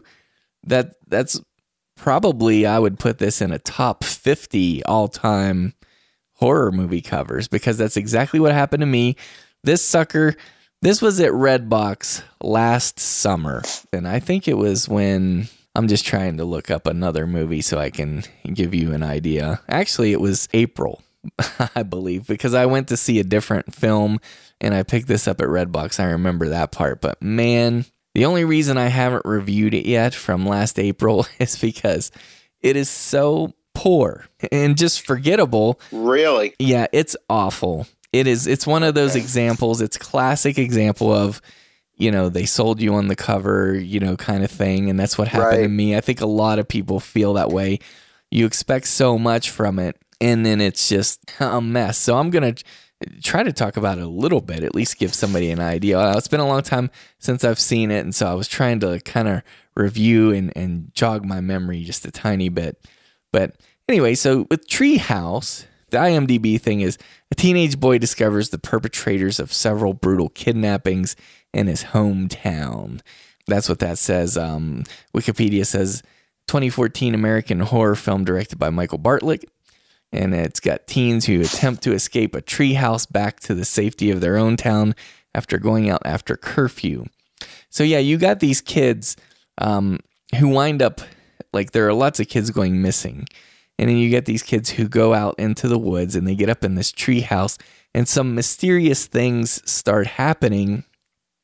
And um, I wish I could tell you guys more about it, but like I honestly. I, It's in, I'm, I'm looking at it on IMDb here. You know how they'll just sort of put up random user reviews. right. The one that I'm looking at here has one star out of ten, and Ye- it starts off: "Here is a riddle for you. What is worse than a rubbish film? How about a film that is confusing rubbish?" yeah one of those one of those user reviews called it worst movie ever. Um, the la times called it a lackluster backwoods thriller. It lacks the tension of jeopardy meaning the tv show which is funny to me. Um, bloody disgusting said it's a 3.5 Um, they called it a brooding atmospheric thriller that works on a lot of levels. So Patrick Cooper liked it, um, and and Dread Central seemed to like it too. They said that it was tense and creepy. But if you look at the IMDb rating, like the user rating added up, it's like a 3.8, which is Yeah. pretty low. And for me, this thing, I remember what I rated it at least, even though I don't remember a lot about the film because it's so forgettable. It was a 3.5 out of 10. It's a total avoid. So if you see Treehouse, the cover is a trap. Trust me, it's one of those awful Redbox horror movies, so don't watch it. If anyone is still going to watch it after that review, it is streaming for free on Amazon Prime. Not even worth the time of your life. I'm not joking. So there's that one. And I don't want to hog the time. So I'll, Josh, do you have something you want to talk about next? Uh, sure. Um, I saw a movie called Kristy that was on a lot of people's lists for Mhm. last year. Uh, Bill Shetty was really high on this film, and I thought we could talk about it. Have you guys, have either of you guys seen Kristy yet? Not yet. No, I have not. So I felt pretty similarly uh, about this film as I did with Girl House. It's a decent modern slasher. Um, it plays on a lot of classic tropes, but with a little bit of a technological twist for the for recent times. So basically, what you have is this woman. Uh, she's a college student, and everyone goes home for Thanksgiving break, and she stays. Um, she stays on campus by herself. Um, she's played by Haley Bennett, I believe, and um, her boyfriend is played by Lucas Till. He leaves, goes home for Thanksgiving, and she's alone on campus with two security guards, which that in itself is weird. Um, it's so small that like you're so clearly aware of who is there. There's just two people. We know that for sure, which is um, felt a little unbelievable, um, I guess, to me. But um, she decides to go into town to get some treats at uh, the local gas station, and she drives her friend's. Um, I think it was a Beamer, but her her friend is really rich. She's not, and so she takes her friend's super nice car into town to get some food, and she. At the convenience store, bumps into Ashley Greene, uh, who's playing this really Yeah. kind of intense, uh, kind of like um, industrial goth chick who's you know got her hoodie pulled up over her head and has greasy black hair and piercings and and stuff. And and Haley Bennett's character is supposed to be really scared of of this intense chick that she runs into. and Ashley Greene's character is pretty kind of just like belligerent and violent and stuff. But um, they have this little confrontation in the convenience store and um, Ashley Greene, from that point on, is involved with a group of people who are stalking Justine, and they are referring to her as Kristy, as Bill Shetty mentioned uh, when uh, he re- talked about this in his top ten list, and the whole Kristy angle is supposed to be, I guess, kind of be a twist, but it's it. They tell you in the opening credits, I believe, even what the point of the Kristy thing is, or at least they um, allude to it. I, I, why they choose the name Kristy is a little bit confusing to me with the spelling of Kristy. If it was C H R I S T I E, I might get uh, the idea a little bit more, and maybe that is still the point. But basically, they are they are choosing these people, um, and targeting them intentionally.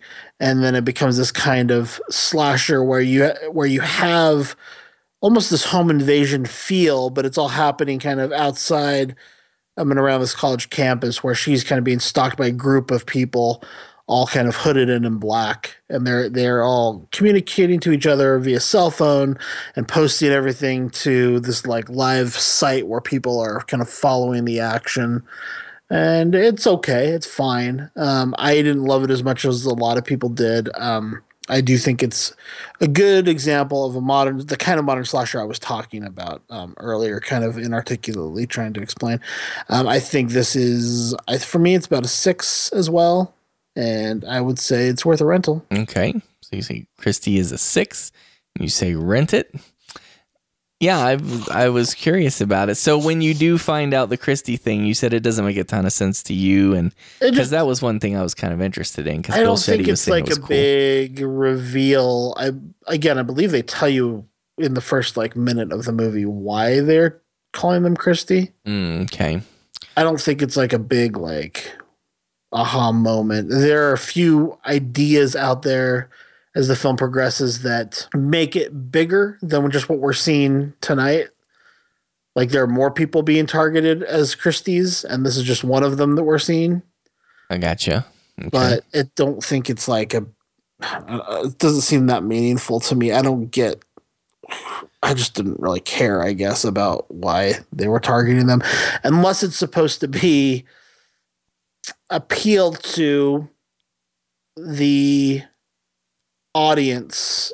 Um, unless the people that they are targeting are supposed to be the audience for this film, and so that's supposed to make it more scary. I guess I could see that. Well, um, just an update on that. So uh, when Bill Shetty get put that in his top ten on our Yeah. show, episode seventy nine, he had it listed at number seven, but he had since seen more movies and he updated his top ten of 2015 list on his website horroronthego.com, and he ended up bumping. This will you guys will find this interesting.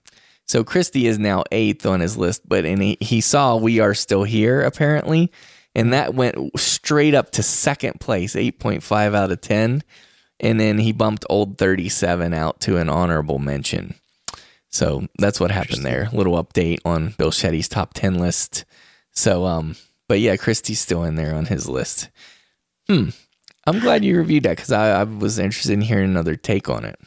It's a decent film. I'm trying to think of something really good to compare it to. Um, in some ways, it reminded me more of like The Purge or something than um, a typical horror film. I gotcha. Okay. Well, thank you. Yeah. What about this one, you guys? Uh, there's a movie from 2016 called Intruders. No, this is not the Clive Owen Intruders from 2011. And um, there was another film. See, this Intruders right here that I'm talking about was originally titled Shut In. Okay, which I think is a way better title. And by the way, there is a film coming out later this year called Shut In, which was kind of intriguing to me. I'm not sure what kind of a genre flick it will be. Um, that one's about a child psychologist. This is about a woman who is an agoraphobic. She has a fear of crowds and going outside. And so as the film opens, you've got this lady and her her brother dies of cancer. Not a spoiler, it's just the opening. And so she is there in the house alone and she does not want to leave the house. Well, um, this is a home invasion film because when when it is assumed that she's at the brother's funeral, these people come and try to rob the house. And of course, she is still in there, right? And all I can really say about it is that um, this is one it's really kind of hard to classify on some levels according to my the the tone list right you know because and i can't go into that a whole lot but it's really interesting how you've got a, a singular protagonist character and she's clearly a victim. So on, on that respect you know it's a horror film but like her, her victim slash victor aspect in this film is kind of like 50-50 so that may this film is another perfect example of why it's a little tricky and a little dicey. Um, but yeah it's one of those films where you know got some interesting things in store a lot of little surprises and I, I i think it's fun it almost feels like more of um it reminds me a lot of well I, i'm not gonna say that i, I gotta be very careful because i don't want to spoil anything but um, it just has some surprises to it. Let's just say that. How about that? It's it's a little bit suspenseful. It almost feels like more of a crime film. It feels a little bit more of um, a thriller. Um, they do depict agoraphobia from a subjective point of view at one moment, where you see it from her perspective, and it's very interesting. I was kind of impressed with that. But uh, overall, I mean, I think by the time the film's over, you feel like you were mildly entertained and it's a 5.5 to me. It's like a rental, but um, nothing super special, but it's decent. The poster is awesome. Yeah, the poster's very good, and I wish I could have said more, but honestly, um, there's not a lot to it. And if I would have said much more, it would have really started giving stuff away. So The poster is one of my top 50 movie posters of all time. I, if I saw that, I would pick it up and buy it immediately. really, yeah, It's so rad looking. yeah, it, it is, and and the, uh, that that poster is somewhat representative of the film. It's not hundred percent representative, unfortunately. Okay, so Doctor Shock, have you? Um, is there anything else you wanted to talk about? Because uh, Um, I have one more. if you guys don't, but no, I, I I'm getting yeah, it's getting a little late here, but no, go for it, Jay. Okay. Have we ever talked about Last Shift or not? Doc I brought it. I think I brought it up. Yes. Do you want to go? Go ahead, Uh, Wolfman. Say say what you got to say on that. Um, have have you guys reviewed it yet? Doctor Shock did, Okay. Yeah. but Uh, well, I don't want to rehash it. I, I liked it. Okay, again, like I I wasn't quite as blown away with it as everyone else was, but I I could see it in there. Um, I thought I put it in my honorable mentions, but I couldn't find it on the site. So, um, I didn't. I don't think I put up our honorable mentions. oh, okay, that might be So why. forgive me, everyone. I got lazy. Okay. What what I liked what I liked about it, I mean, it starts off as your standard ghost, you know, your standard supernatural, um, you know, doors opening and, and and so forth. But what I really did like about it was the setting, you know, that that police station. Yeah, it was a Um, cool idea. And and now everything that happened took her deeper into that police station. Yeah. You know, she's out at the front. She's at the front door where, you know, where you're feeling kind of safe because you think, okay, well, there's the front door. I can just get out of here if I need to. And there's a scene where that actually happens. Yeah. Um, but every time something happens, she goes deeper and deeper into this thing and it puts you on edge. And I did like how they handled some of the uh, the supernatural scenes. Yeah, there were some really cool uh, little supernatural scenes that I liked a lot. Um, what was the other one I saw today? Oh, uh, one of our listeners, Ian West, um, he shared a little short film with us today online. I'm trying to remember what it was called. It was called Lights Out. Did you see? Happen to see that? Dave? Oh, I haven't I haven't seen it. I saw that it was on Twitter, wasn't it? That's that's the Yeah, one. did- I haven't watched it yet, but I did see the link to it. I'm, that's the one that they're making into the feature film this year. Correct. So that's why I didn't watch the short film. I didn't want to be. Didn't want to be spoiled. Yeah, yeah, exactly. Yeah, it it was cool, but it was so short, and I wonder what their plan is for turning that into a feature because it is really brief. But cool, and it looked like there might be. I didn't want to ask or spoil it, or I also didn't know if it was obvious to everyone else. But I thought there might be a little hint, like, "Oh, there's something deeper going on here." Um, Hmm. But I, I don't want to talk about it just in case. I appreciate that. But yeah, we talked a little bit about the premise in our previous episode, and you said, I'm scared right now. Yeah, like, I love the premise. Oh, that was that. Yeah. Okay. Yeah. Yeah. Yeah. Yeah, I mean, it seems like um, kind of like in It Follows uh, to the extent that it's like just a really clever, smart, back to basics horror idea. it, it seems a little more gimmicky based on the short, but totally effective. Like instantly afraid of the dark, totally effective. Nice. Um, I'm there's forward to that. also a film. One of our listeners mentioned Adam Lafferty on Twitter. Um, Jay, I know you. Everyone knows you didn't like Unfriended. Uh, there's a film he says is the worst film he's ever seen. A one out of 10, 100%. Avoid this garbage. It's called Friend Request. So Oh, really? go ahead and just avoid a friend friend request as well. oh, that's funny. Okay, I got I got one for you guys here for the road. This is just to send us off if you don't have anything else. And just for old time's sake, because it's been so long, maybe I'll, I'll introduce it in the proper way. Jay of the Dead's Beastly Freaks. Okay, so if those of you who remember Beastly Freak is my term, I guess, for like a, a creature feature, right? And this is a Beastly Freak, a film called Indigenous, which came out uh, just this year, actually 2016. And uh, and yes, for those who aren't familiar with this show, I have a lot of annoying ways for cla- classifying when films are released and what year they are too, as you might have guessed. Anyways, this has been described as a poor man's The Descent, and I think that is true. Um, this is basically The Descent, except in a jungle. Um, you got these American tourists who traveled to Panama and they go out to these water ball, waterfalls that are supposed to be forbidden in this part of the forest that like the locals won't even go into because it's dangerous for some reason. And it's because these beastly freaks live there and they um, basically rip you to shreds. This is my kind of movie in like every single way like that premise i love that i'm like yes I, I'm, I'm i am so on board for this movie. But unfortunately it just takes the execution is very poor on this. It, it takes a long time for them to really uh, show us very much, and um, it's just one of those things. There's a lot of arguing. There's a lot of running around in the forest.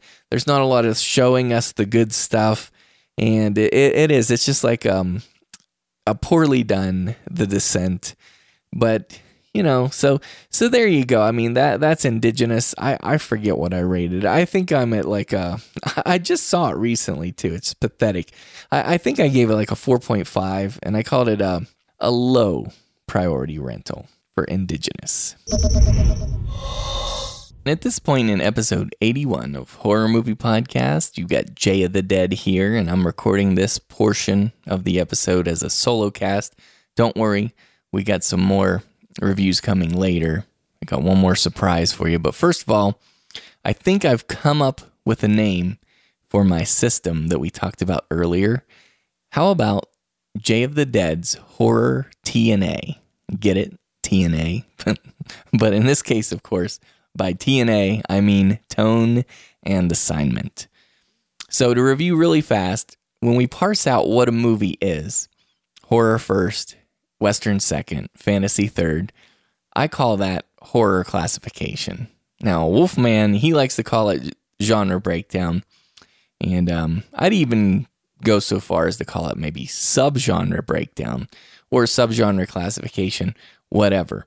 But then the TNA part is when we have to determine the tone or the characters that we're supposed to identify with mostly victims or mostly victors. And if they're victims, then it goes into the horror assignment, which is classic horror, hybrid horror, or primal horror. And if it's if they're mostly victors, then it's not a horror movie. That's my contention now. So Wolfman and I have since talked a little more about this, and we have more or less decided that the the assignment of fringe horror really shouldn't be a thing because if it has little enough horror, if it has just that much tiny bit of horror, then we feel good about saying that the movie has horror elements. My good friend Bill Shetty hates that phrase, and um, I just can't figure out why. Wolfman Josh and I think it really describes it well, and so we feel good about saying horror elements. And so, especially when it's not a horror movie per se. So, for example, if a film is 95% fantasy and then it has like one or two horror elements, then, you know, it's a fantasy. I wouldn't even call it fringe horror in that case. It's not really horror, especially if the characters that we're meant to identify with are not victims. So, primal horror is the farthest out on the fringes, and otherwise, you know, we're going to call film whatever genre it is with horror elements. But the real reason that I'm recording this solo portion here is because I have to recommend that you go see a great new horror movie in theaters called The Boy from 2016. We've had a number of potential nannies come through already. Do you think you can manage? Of course. I'm Malcolm. Hi. I'm the grocery boy. Well, grocery man. Lead the way. Allow me to introduce Mr. Heelshire. And this is our son, Brahms.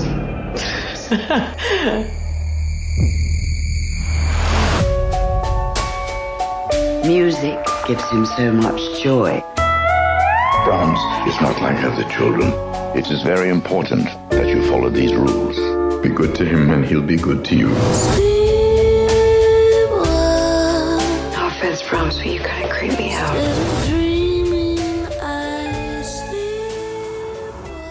The Boy was released on Friday, January 22nd, and I have to give you an incomplete genre classification here or a subgenre breakdown because if I classify all of its components, then I'd be bringing attention to some of the surprising directions that this movie goes in. So we don't spoil movies here on Horror Movie Podcast, so I'm just going to classify it as an evil doll slash evil kid movie with a supernatural haunted house type of feel to it.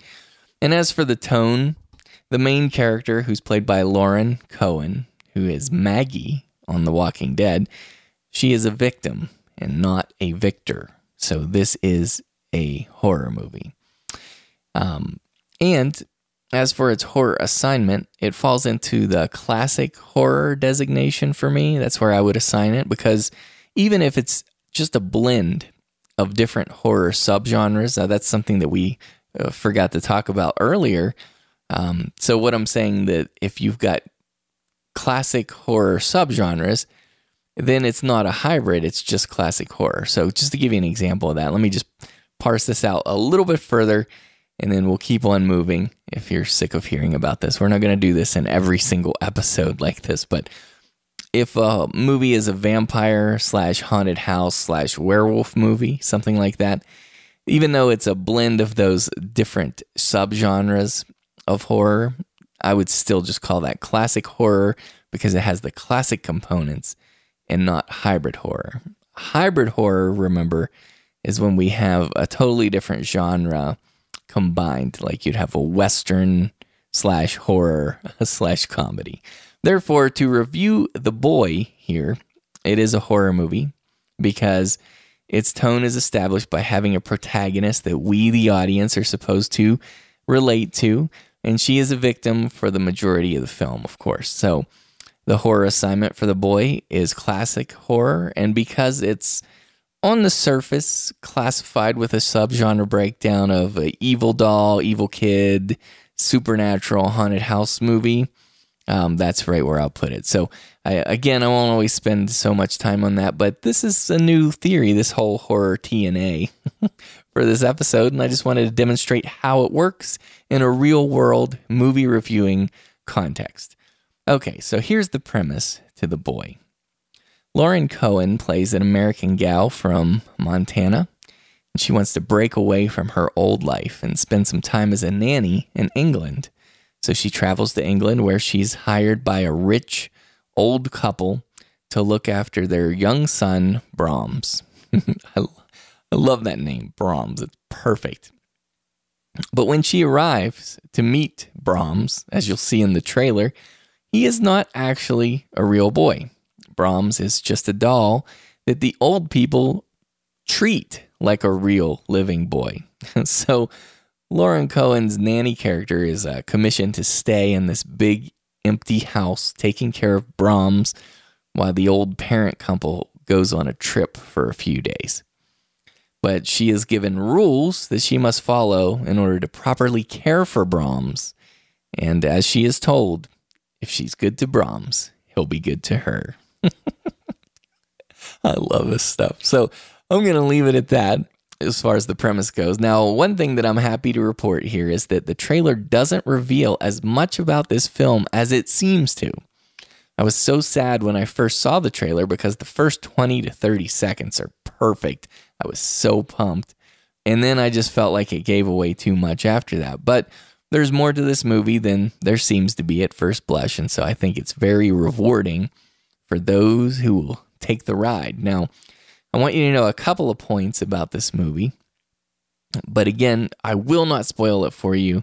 In fact, I hope you go see this as soon as possible in the theater because before some idiot spoils it for you. And don't worry, I will not be that idiot. so when I saw the boy on opening night, I went to the late late showing, the 10:30ish p.m. showing on Friday night, January 22nd.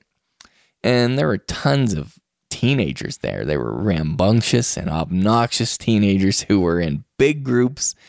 And I think they saw that trailer, you know, with the doll, and they had planned to attend the late showing so they could pull some Mystery Science Theater 3000 on this movie where they make jokes and try to amuse each other and impress each other. And Anyway, um, they were so loud and so crazy and obnoxious that the theater manager actually stepped into the theater before the film began and warned everyone to be quiet and to be considerate.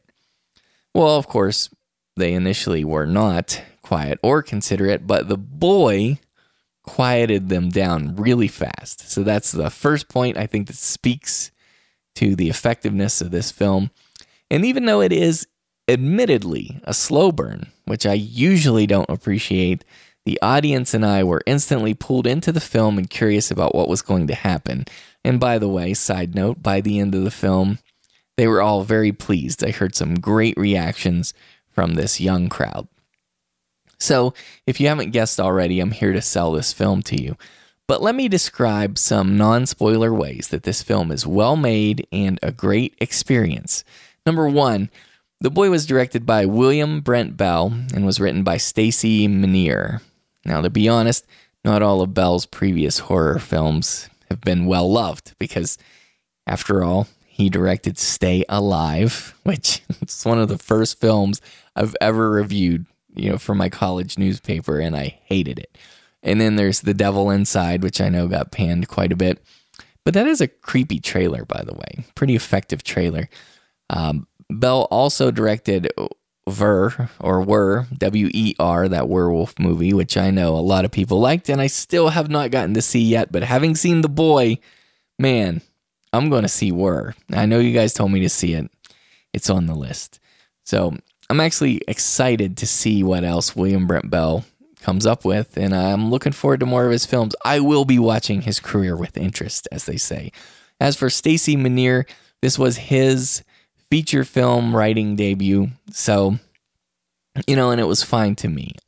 I, I actually enjoyed the writing here. So the film looks great too. I mean, according to Box Office Mojo, it had a production budget of $10 million, which is a lot for a horror movie. In fact, you know, one to three million is really good for a horror movie budget. And uh, Mojo indicates that it made back its budget on opening weekend with nearly $11 million domestic there. But to date, which, you know, I'm recording this on January 31st, uh, it had an estimated $21.5 million thus far. So the film is doing pretty well. It made back its budget. And I won't reveal anything, of course, about the ending, but like almost every other horror movie, this could very easily have a sequel. It's possible they could do that, but I think it would need to be a much different film from what we see here in this primary film. Number four. As I said, the film looks great. It was shot by um, DP, who's no stranger to horror filmmaking. His name is Daniel Daniel Pearl. Now, he's got a lot of horror film credits to his filmography as a director of photography, and I'm not going to name them all here, but let me just give you a sampling because I want you to know what we're dealing with. Daniel Pearl was the cinematographer for The Apparition, Friday the 13th from 2009, Aliens versus Predator, Requiem, Captivity, Frankenstein, which is that TV movie from 2004 with Parker Posey in it and the Texas Chainsaw Massacre from 2003. But that's just some of the newer stuff. He actually filmed A Return to Salem's Lot, as well as Larry Cohen's It's Alive 3 Island of the Alive. And coincidentally, this is kind of weird.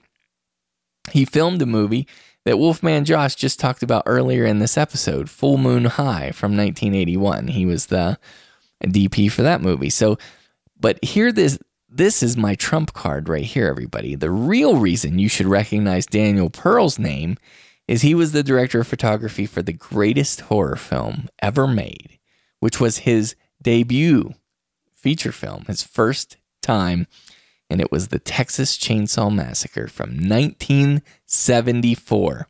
So, all you naysayers out there, who are dogging on the boy. I saw you doing it on the Movie Podcast Weekly message boards, Juan. Let's show a little respect here. This movie comes from horror filmmaking royalty, Daniel Pearl. Okay? So, number five, I'm just, you know, I'm just messing. So, number five, the boy has the atmosphere right. You know, it looks great, as I said, but it also matches in tone. Like the tone is very creepy. And this may be overstating it for some people, but I think this is a rare modern horror movie that actually builds suspense. This has genuine tension in it. I mean, that is so refreshing. And you get the sense that William Brent Bell and Stacey Menear have seen some Hitchcock films and they've taken some inspiration and tried to incorporate it in this movie. I'm not saying that The Boy is a Hitchcock film, but I'm saying that I think its filmmakers have definitely watched some Hitchcock in their day. So take that. No, I'm just kidding. But at number six, though, quick note on the casting here and the performances. Lauren Cohan is extremely watchable, as you all know. I mean, first of all, she's beautiful and very photogenic. The camera is always up in her face, and it reminds me of the way that um, the camera does that. They really film Elizabeth Olsen really close during Silent House as well. So, you know, the camera is always just just watching and loving her face. And um, I enjoyed her performance as well in this film. I mean, I think that she has a very tough job here. In fact, any of the actors that um, have to interact with the doll, I mean, she sees the doll, she thinks it's funny and a little bit absurd. And then she's a little bit cynical and almost incredulous and disrespectful about this older parent couple and how they're reacting to the doll and treating it real, you know, like it's the real a real kid.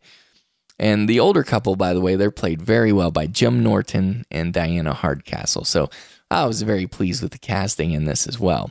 The actors sell the movie, and the fact that they have to interact with this essentially, it's a prop, you know, it's just the doll, and either treat it like it's real or treat it like it's scary, you know, that's a tall order for most actors, I would say. And I know it is just a prop, but in this film, and this is credit to the filmmakers, they actually managed to turn the prop into a real character to the extent that he becomes much more than just a MacGuffin. Now, for those who aren't aware, a MacGuffin, of course, is that term that they use to describe like a plot element that's merely in the story as kind of a contrivance or an engine that helps move the the plot along.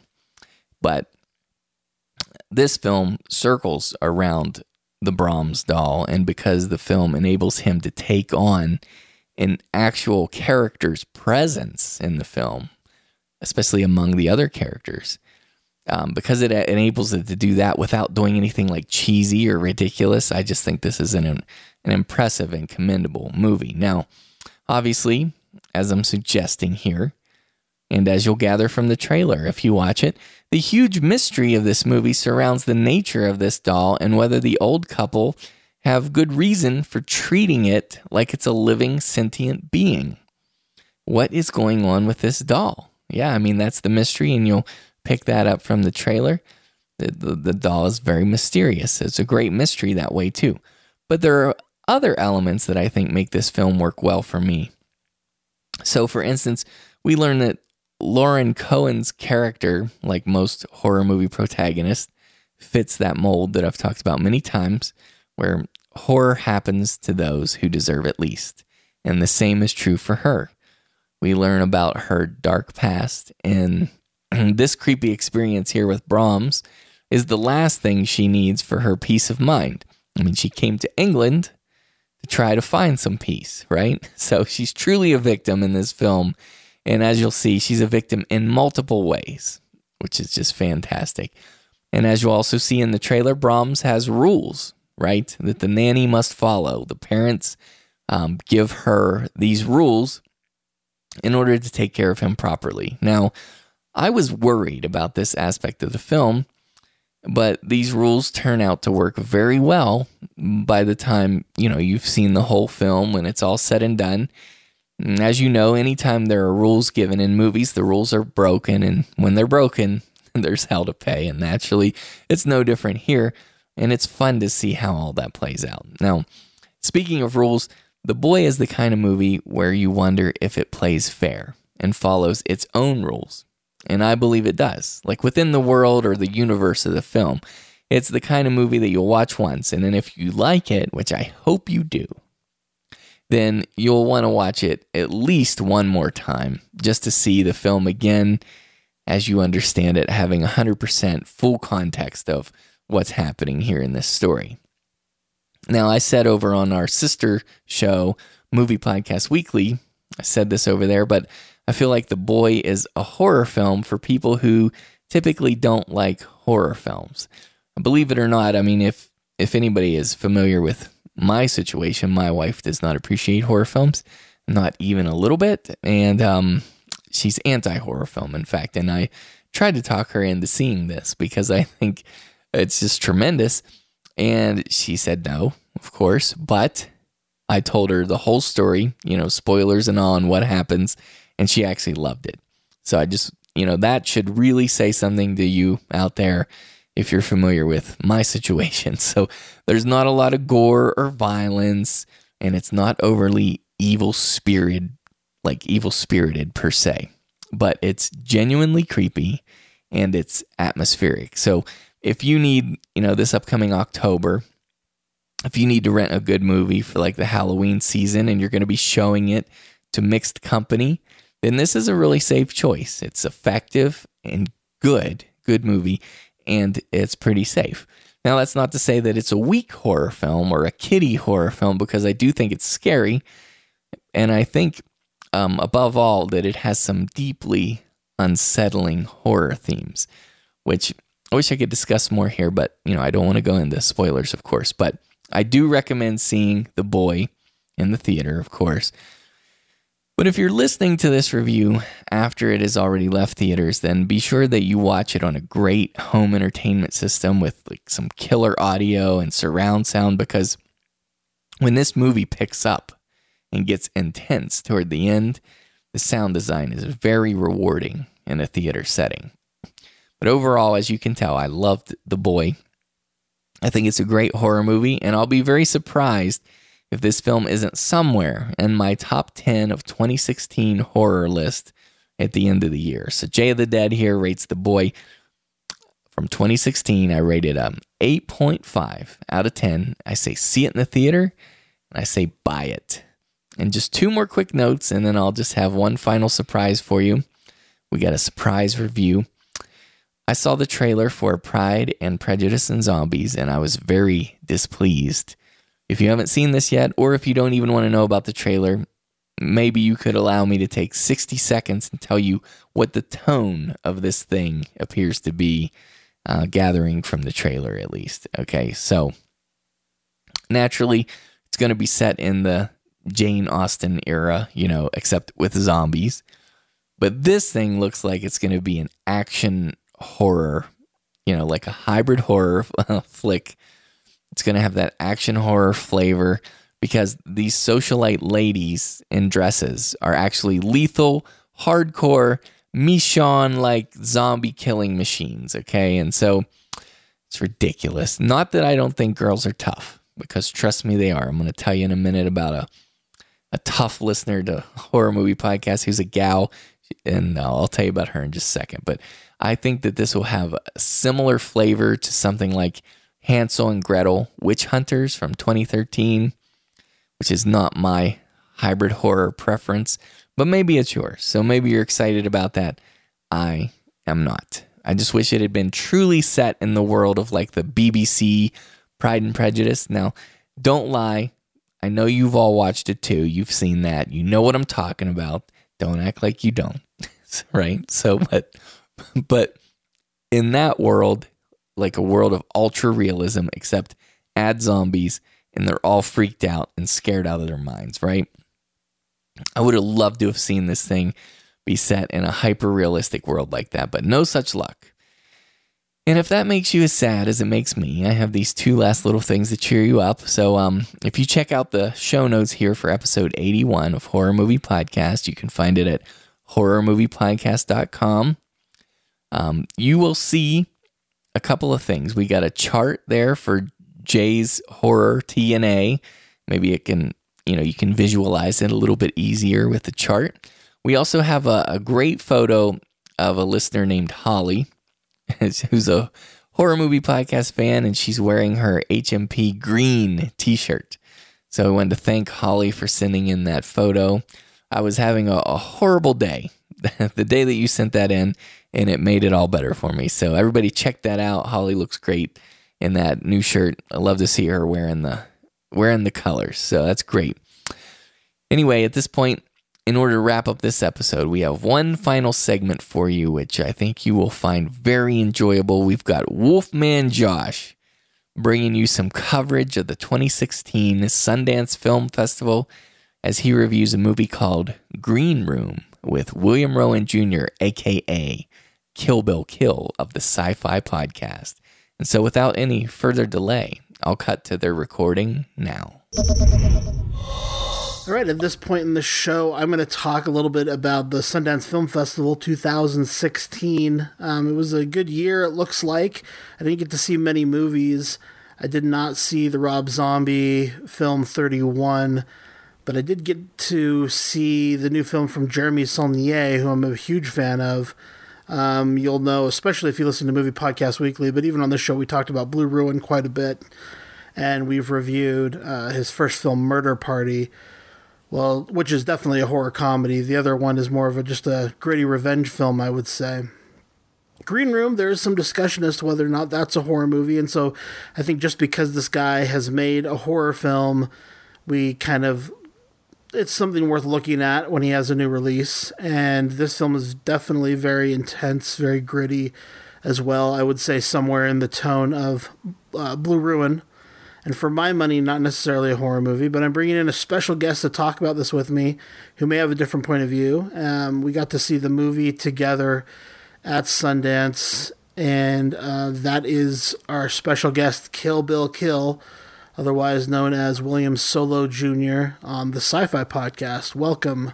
Thanks for having me back. This is great. I'm excited. This is one I was really looking forward to. Um, a lot of it was because of the director Jeremy Saulnier, who I'm a huge fan of, but also um, some of the cast. Anton Yelchin and Mark Webber are two of my favorite actors of their generation. I was really looking forward to seeing them, as well as Macon Blair, who was the star of Blue Ruin. Um, and then I thought, I thought that Lou Pucci was in it based on some press materials I had seen.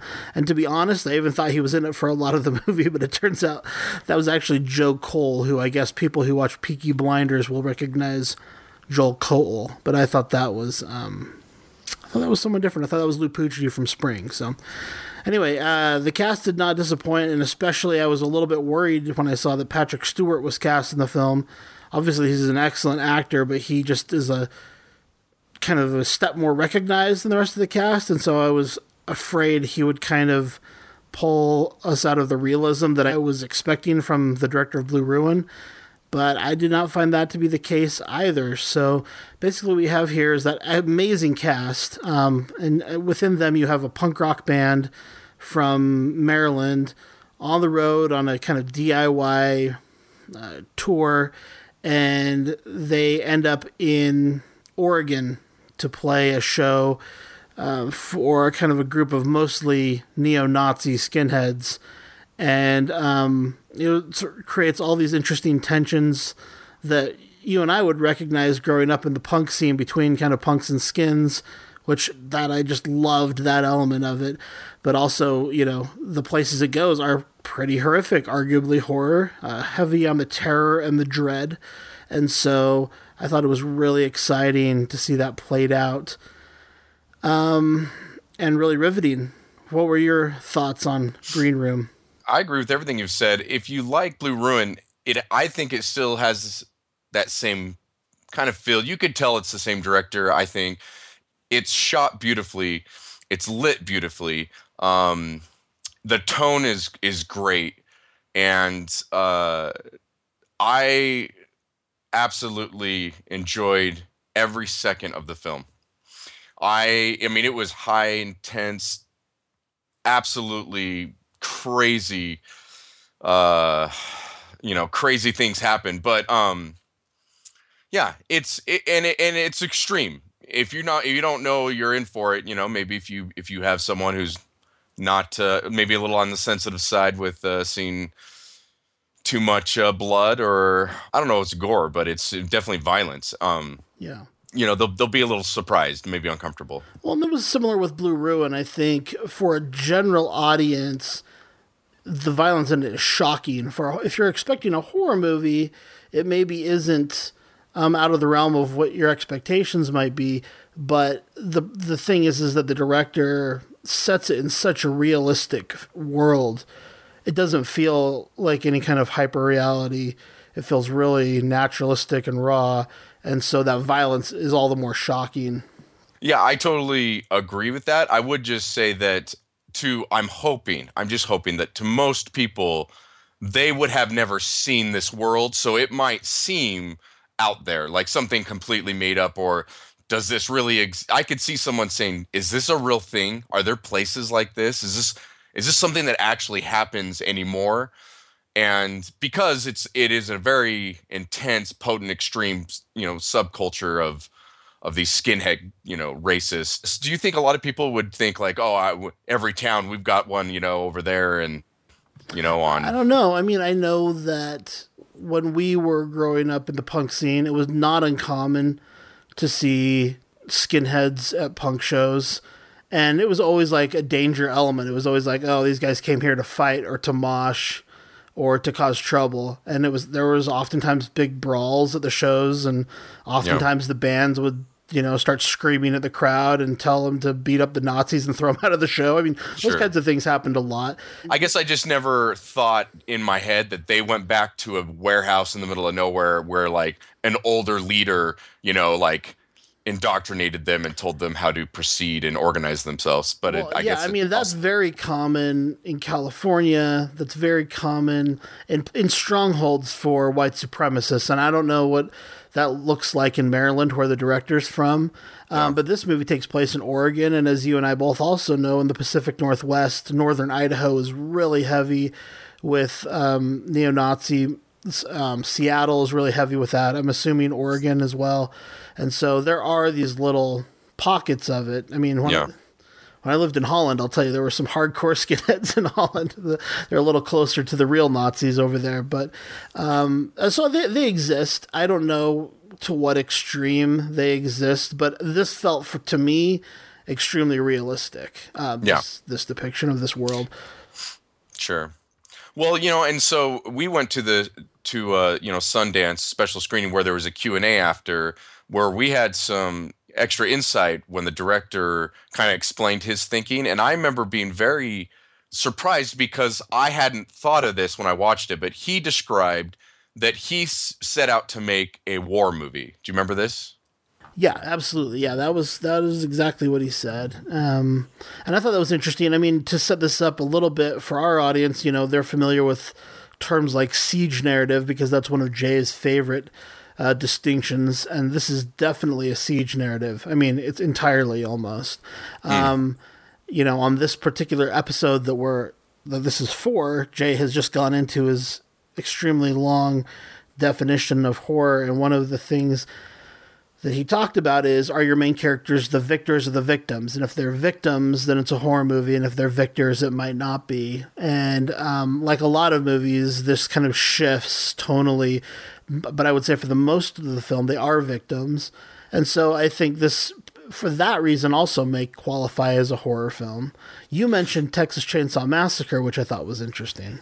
Well, and and this is where I kind of was going. So it's interesting when you have the the writer and director and creator and and and you know the creative powerhouse behind it tell you what they were going for. I immediately was just like, oh, okay.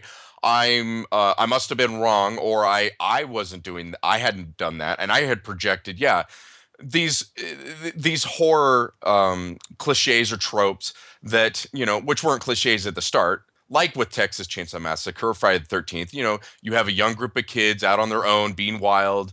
You know, and I'm not describing the movie here. I'm describing these tropes. Um, you know, they find themselves in an unfamiliar, unsettling place.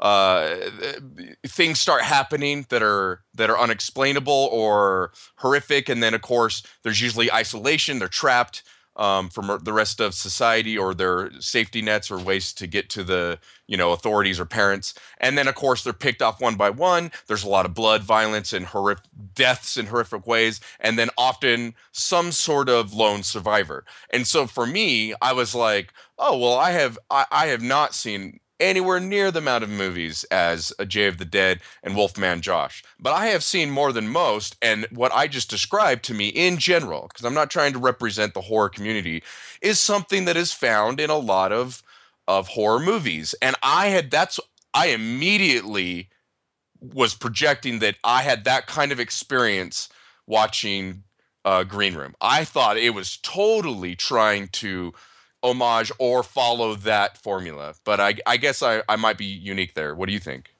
I mean, I didn't have that experience. I thought it was very intense, but I guess I was so locked into that this was a Jeremy Saulnier film. It didn't feel unlike Blue Ruin to me. It felt very similar. I was really, I was really hung up on the world because I had just, I was kind of geeking out the whole time that, oh my gosh, like, I've never seen the punk world depicted this realistically, and I was so excited about that yeah. fact, you know, and so that was playing heavily into my experience as well. Um, I don't know. I was kind of hyper vigilant the whole time. I didn't, I, even though the movie had a huge impact on me, I don't think it had as much as it would have if I was just letting it wash over me. I was really paying close attention to all the details because I was so mm. excited about everything that was going on. It didn't t- like one thing I talked about on this episode is does it pass the sniff test for horror? Like to me, it just doesn't feel like a horror movie. It feels like, but it feels more intense than just your average thriller. Yeah. And so, uh, you know, it's probably what Jay would refer to as some sort of primal horror, survival horror. Maybe it's fringe horror, but it's it's very real people in very dire circumstances, and the situation keeps escalating and escalating. And what are they going to do about it? And that's an exciting situation to be put in, however you're going to categorize it. Well, sure. I mean, yeah, categorize it any way you want, but I am attracted to this kind of story and this kind of setup for a reason. It's the same things that I'm attracted to in whatever horror subgenres that you want to label them. I I'm pretty sure like there's going to be certain formulas that are the ones that I love the most are going to have it and this has it. I mean, I loved thinking about it as a war movie after the director described that because it added ne- an extra layer that I wasn't really um, thinking about, and that made it even better. I mean, I was really trying to think like, wow, that's interesting, mixing that that point of view into into what I had experienced and and see where that was going to take me. So, I, you know, any way you want to experience it, I, I think it's going to be a crazy ride. It's worth it. Yeah, I agree. Yeah, I mean, I think I mostly was looking at it as a siege narrative, um, but then rather than zombies or whatever, rather than home invaders, you have this kind of very specific situation of these punks and skinheads, and that was so cool to me. Yeah, I, I I just wanted to watch it again as soon as I was done watching. I was like, oh, I wish I had the Blu-ray. I'd go home and watch this like ten times in a row. yeah, but I'll have to wait on that. So, uh, Green Room for me was just an incredible experience. Obviously, I've I've talked a lot about it. You can probably guess that I I was positive on this film. Um, I actually posted on Facebook a photograph of the director doing the Q and A, and on Twitter. Um, I'm just going to read what I said. I said a lot of this already, but I just wanted to uh, read exactly what I said on the pod or on my post. I said uh, Saulnier grew up in the punk scene and captures it faithfully, perfectly depicting the classic tension between punks and skins while also delivering a thrilling movie that will gut you. Sitting in the theater last night on the edge of my seat, the dread and near horror was overcome by the feeling that someone had made a movie just for me. And that's exactly how I felt. I, I loved it. And it was pretty cool. Um, the director actually responded to that Facebook post and he said, Wow, that's exactly what I hoped for. That's exactly my approach to filmmaking. And I believe if you target just you and you, your few close friends, you can reach thousands, if not millions, and make the same personal cinematic connection. So, in a way, this film was made just for you. Thanks for coming out. It was a great screening. So, I thought that was pretty wow. awesome. That's cool, man. Yeah. yeah.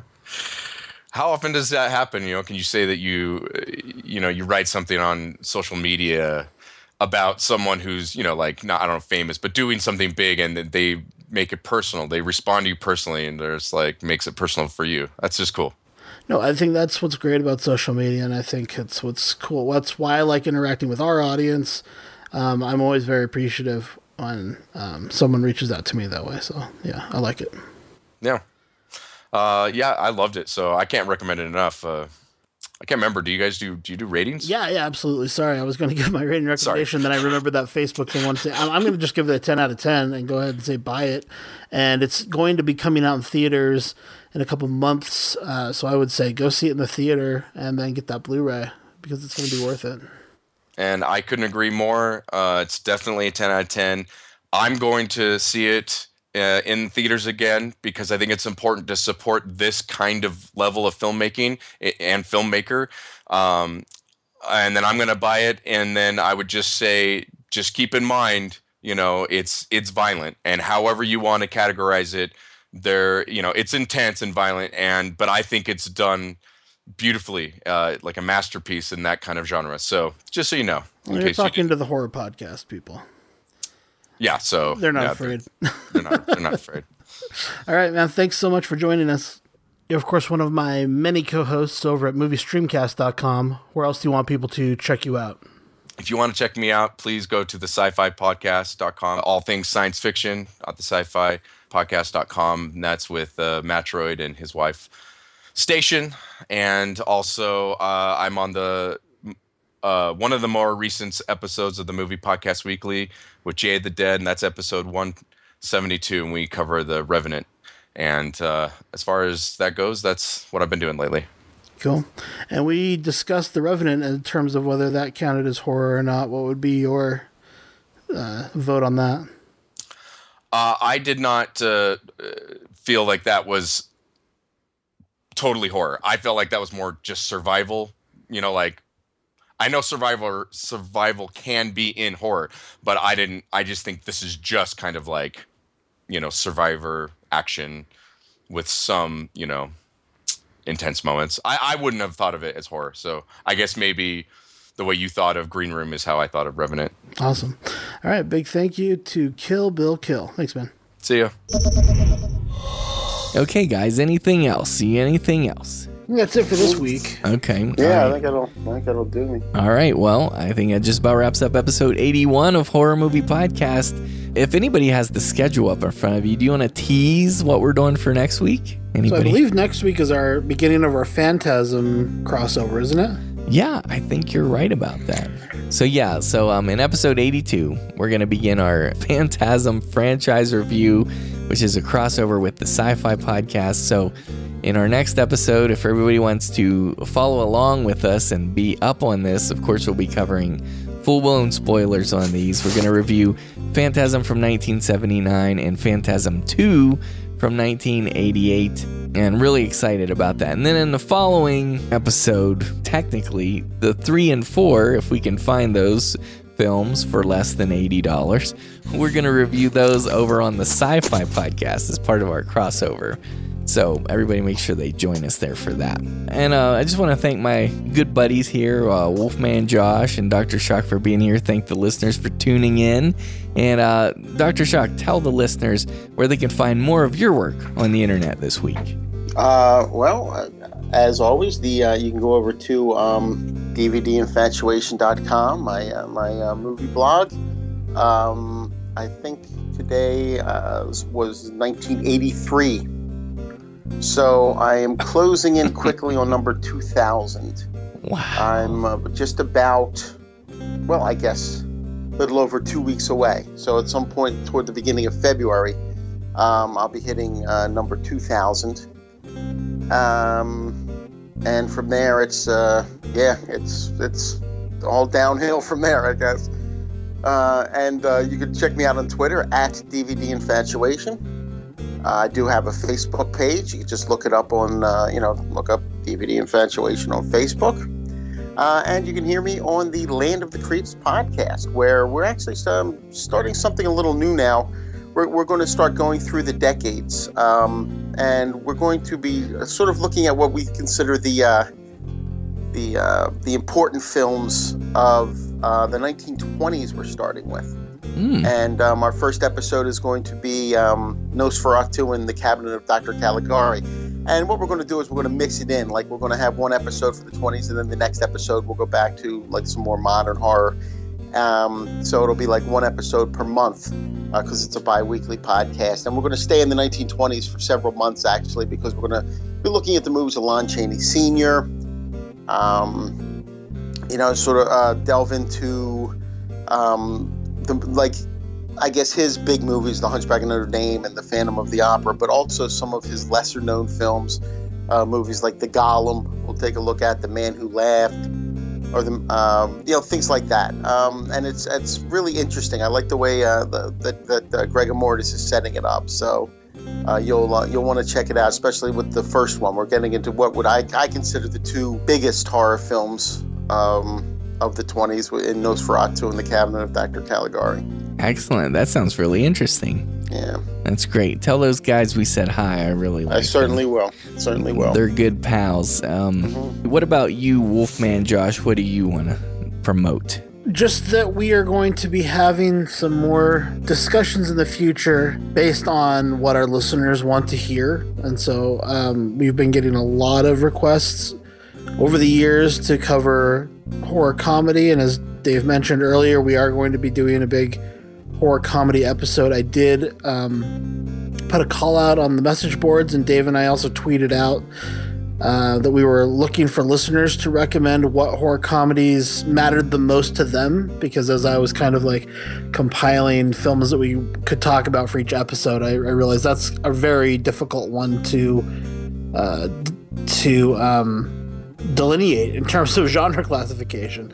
And so a lot of people answered that request, and I'm actually going to compile, do a Jay of the Dead thing here, and compile all of the listener responses and provide like a listener list of their favorite. I asked for people to mention their top four or comedy films. If you'd like to do that still before we're not going to do that for a couple more episodes still. So you have time. You can leave that in the comments at horrormoviepodcast.com or tweet one of us, um, and we'll compile that information. Um, other than that, yeah, just just uh, podcasting at uh, moviestreamcast.com and the sci-fi podcast helping them out producing over there i'm looking forward to turbo kid is uh, coming out on blu-ray um, this week so that's gonna be exciting nice. um, looking forward to that, and uh, that's about it. I oh, two birthdays the week of this recording that are significant. John Carpenter's uh, birthday was this week, Hmm. Yes. and David Lynch's birthday was this week. yes. Wow. True. And um, I wished John Carpenter a happy birthday uh, via Twitter and Facebook, and he actually responded to me on Facebook and Oh, said, "Thank nice. you." So I thought that was kind of nice. That's awesome. That made my day Oh, Absolutely. to see a, an update on my Facebook that said John Carpenter replied to your comment. yeah, I know. They just that alone. Doesn't matter what he said. He could have even, just, you know, he could have said okay. It wouldn't matter. It's just it's John Carpenter replying. That's that's great. That's hilarious. I love it. And I'm sure it made his day too that you remembered his birthday. Yeah, Um, he was like, "I can't believe the Wolfman Josh remembered that it was my birthday. he This was, is so cool." he was jumping up and down. Wow. Oh, Bragging about it to his friends. That's great. Well, and I just hope that people will check out um, Movie Podcast Weekly. It's uh, a good time over there. We have a lot of fun. And we love your comments. So uh, get involved at the Horror Movie Podcast community where we have like up in the 300s of comments I'm seeing. It's just insane. I love it. It's just about time for a forum or something because this is this is getting nuts. It really is. But I, I I'm so grateful for all of you who contribute. And if you haven't been contributing honestly, like if you think you get stuff out of this show, which I hope you do, you can get way more, way more gold out of the comments because they review things there, they give recommendations, they make fun of us, and it's just hilarious. So uh, check out the Horror Movie Podcast community at the comment boards at horrormoviepodcast.com. And, um, you know, send us an email at horrormoviepodcast at gmail.com or a voicemail at 801 382 8789.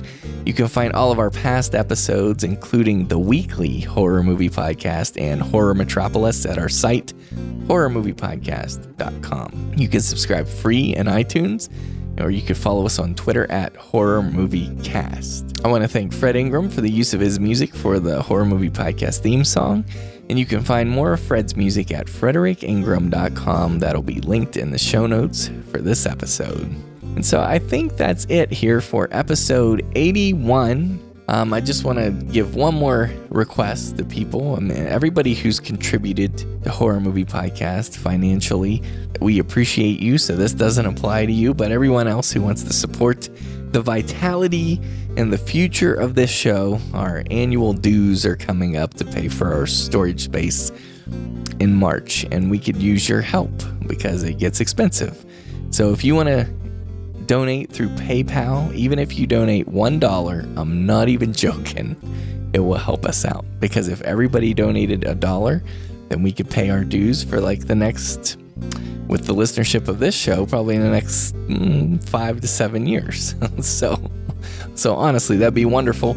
You can find our PayPal at moviepodcastweekly.com in the right hand side, scroll down. I know that's weird, but it's our sister show and it goes directly to benefiting this show as well. So, thank you for listening and join us again Friday after next for Horror Movie Podcast, where we're dead serious about horror movies.